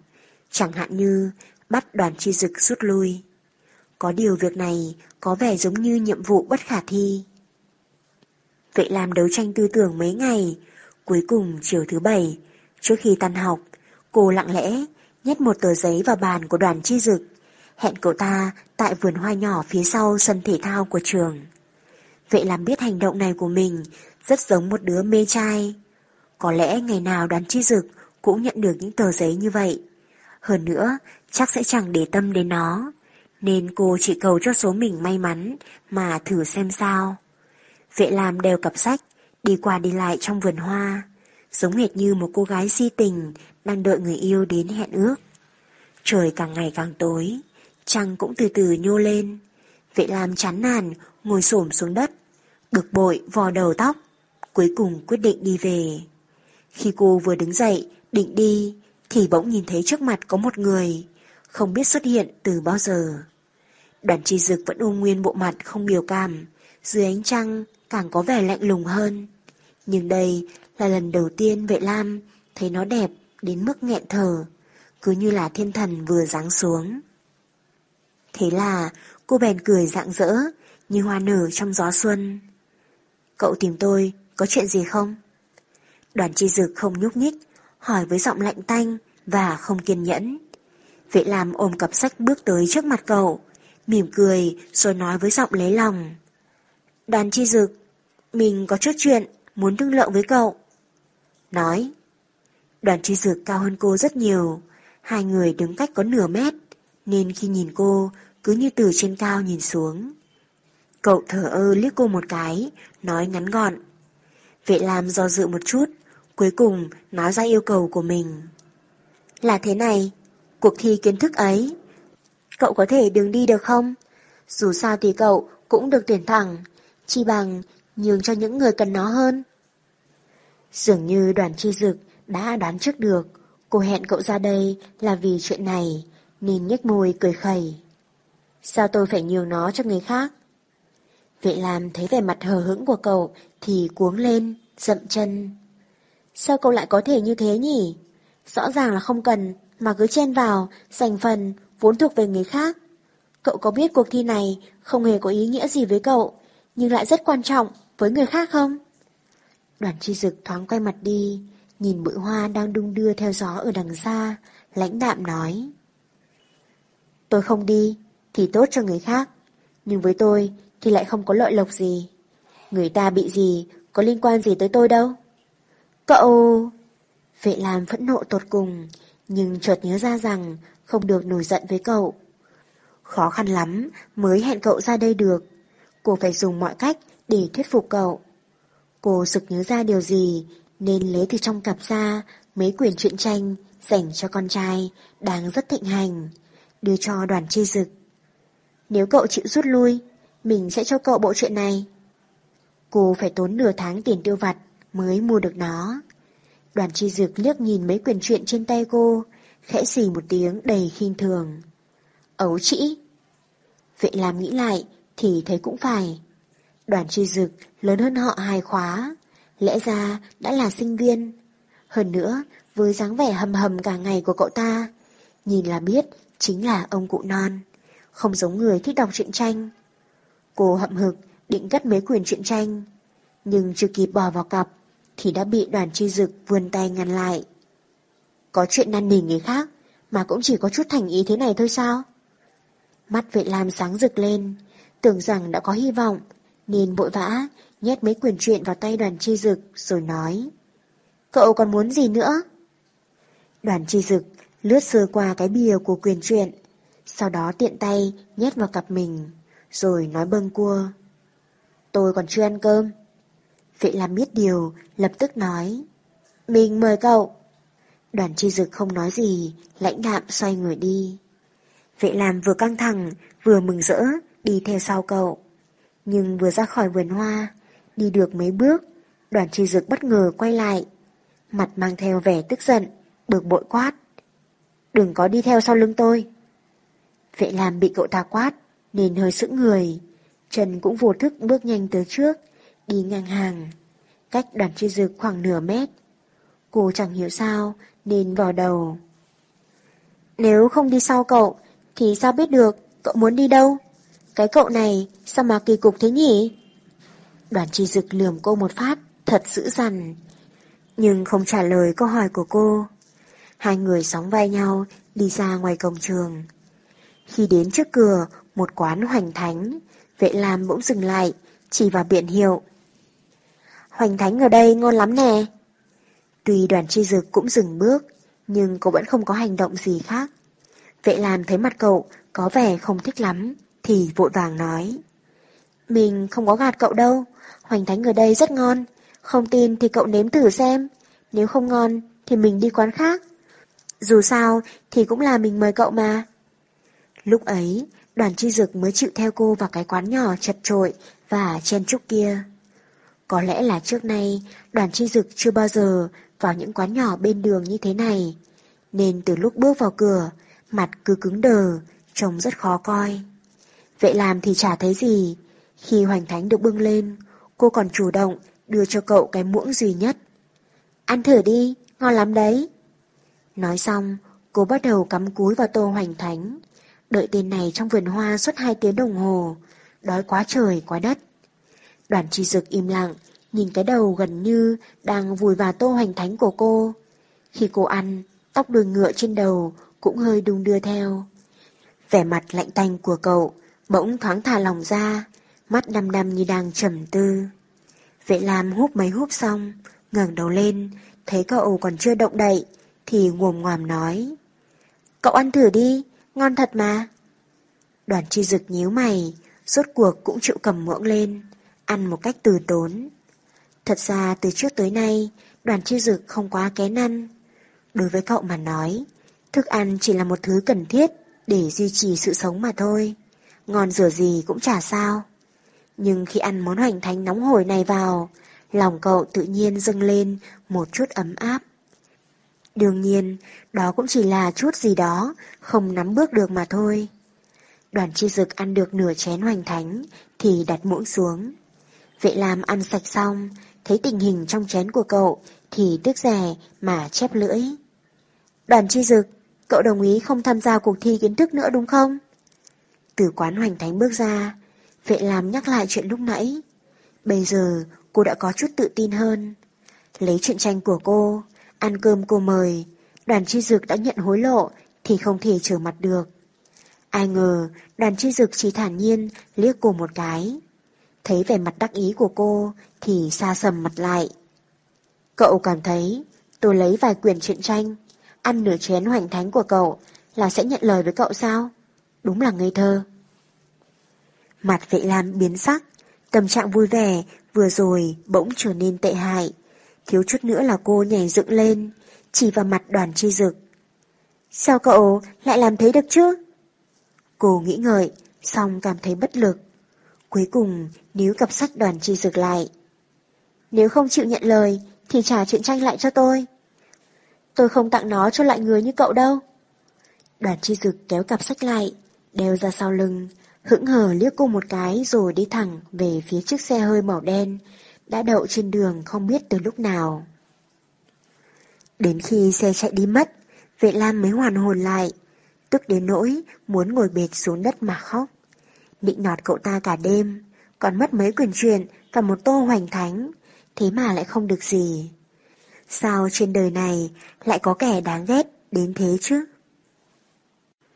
Chương 11 Khiêu khích Thời gian diễn ra cuộc thi chỉ còn 2 ngày. Triệu Phi bị loại nên tâm trạng xa suốt. Thuyết phục đoàn chê dực chưa thành công khiến vệ lam rất đầu mẹ chán. Cô vốn đang nghĩ sẽ tiếp tục cố gắng đi xin đoàn chi dực. Nhưng cả tuần nay, đoàn chi dực lại không đến trường. Kế hoạch năn nỉ của vệ lam đương nhiên bị đổ bể. Một ngày trước khi diễn ra cuộc thi, sau khi vệ lam đắn đo rất lâu, cuối cùng đã ra một quyết định vĩ đại. Cô quyết định nhường suất của mình cho Triệu Phi. Dù sao cậu ấy cũng cần 5 điểm kia hơn cô. Vì thế, cô lén gia đình gọi điện thoại cho giáo viên, nói bệnh viêm dạ dày cấp tính của mình bị tái phát, không thể đến trường, cũng không thể ở nhà khiến ông bà nội sinh nghi. Mấy ngày này, vệ làm chỉ có thể ngày ngày lưng đều cặp, đi sớm về trễ, giả bộ ra dáng đến trường. Chỉ cần xong 3 ngày là cô có thể danh chính ngôn thuận trở lại lớp học. Ba ngày thôi mà, ôm sách vở, tùy tiện ở ngoài trung tâm thương mại và MC Donan, chờ rồi lại chờ, cũng qua một ngày. Ngày thứ hai, học sinh đi thi đấu. Vệ Lam từ MC Donan đi ra, chuẩn bị đổi một nơi yên tĩnh. Nhưng vừa mới ra cửa, liền thấy một chiếc xe quen quen dừng ở bên kia đường. Giây phút đó, liền thấy một bóng dáng quen thuộc từ trong xe bước ra. Mắt cô chớp chớp, không dám tin vào mắt mình. Đoàn chi dực ở đây, không phải nên ở thành phố khác, tham gia cuộc thi kiến thức sao? Cô dụi dụi mắt, xác định bản thân không nhìn nhầm, đầu óc trống rỗng, ra sức kêu lớn tiếng. Đoàn chi dực! Đoàn chi dực nghe thấy cô kêu to, hình như sừng sốt, mới quay người, cách chiếc xe và con đường, xa xa nhìn qua. Con đường này cũng không rộng lắm, cho nên vệ lam mới thấy rất rõ khuôn mặt lóe lên vẻ ngạc nhiên của đoàn chi dực. Lúc này, vệ lam tức đến nỗi, lừa giận công tâm, bất chấp trên đường đông nghịt, vội vàng vọt qua. Sau đó đi vòng đến trước mặt của đoàn chi dực, nghiêm mặt quát lớn. Đoàn chi dực, sao cậu lại ở đây? Không phải cậu tham gia cuộc thi kiến thức sao? Tôi thích ở đâu thì ở đó chứ. Hơn nữa, sao tôi lại phải tham gia cuộc thi như vậy? Cạnh tranh với một đám học sinh trung học, thắng cũng đâu vẻ vang gì. Cậu... Vệ làm tức giận, đến đầu óc nổ tung. Căn bản là cậu ta không muốn tham gia, sao còn phải lừa cô? Cô vốn vĩ đại, hy sinh vì tình yêu. Giờ phút này lại hoàn toàn biến thành trò cười. Đoàn chi dực nhìn thấy vẻ tức giận, không biết làm sao của cô. Biểu cảm trở nên vừa lạnh lùng, vừa diễu cợt. Chưa từng gặp qua nữ sinh nào ngây thơ, ngu ngốc như cậu vậy. Dùng bản thân để thành toàn cho kẻ khác, còn tưởng bản thân vĩ đại biết bao. Suy cho cùng, cũng chỉ là một nữ sinh 17 tuổi, ý thức được sự tắc trách của mình, cùng với việc bị người ta ở trước mặt này lừa gạt. Đôi mắt xinh đẹp của vệ lam rưng rưng, giọng nói bật ra cũng run rẩy. Đoàn chi dực, tôi cũng đâu cố ý chọc giận cậu. Sao cậu lại đối xử với tôi như vậy chứ? Cậu có biết năm điểm kia rất quan trọng với học sinh thi đại học như chúng tôi không? Đoàn chi dực hứ lạnh một tiếng. Là chính cậu muốn vứt bỏ, có liên quan gì đến tôi? Muốn trách thì trách bản thân cậu ngu ngốc. Cậu nói rất đúng. Tất cả đều là vệ lam tự làm tự chịu. Nhưng nếu không phải trước đó cậu lừa cô, sao cô lại làm sai như vậy chứ? Tất cả những chuyện này có vẻ như vệ lam muốn đổ lỗi cho đoàn chi dực. Cô cố gắng chịu đựng, không khóc trước mặt người này, chỉ tức giận trừng mắt liếc cậu một cái. Đoàn chi dực, tôi ghét cậu. Một vệ lam chưa từng ngã bệnh, vì đá kích này lại nằm ở nhà suốt hai ngày.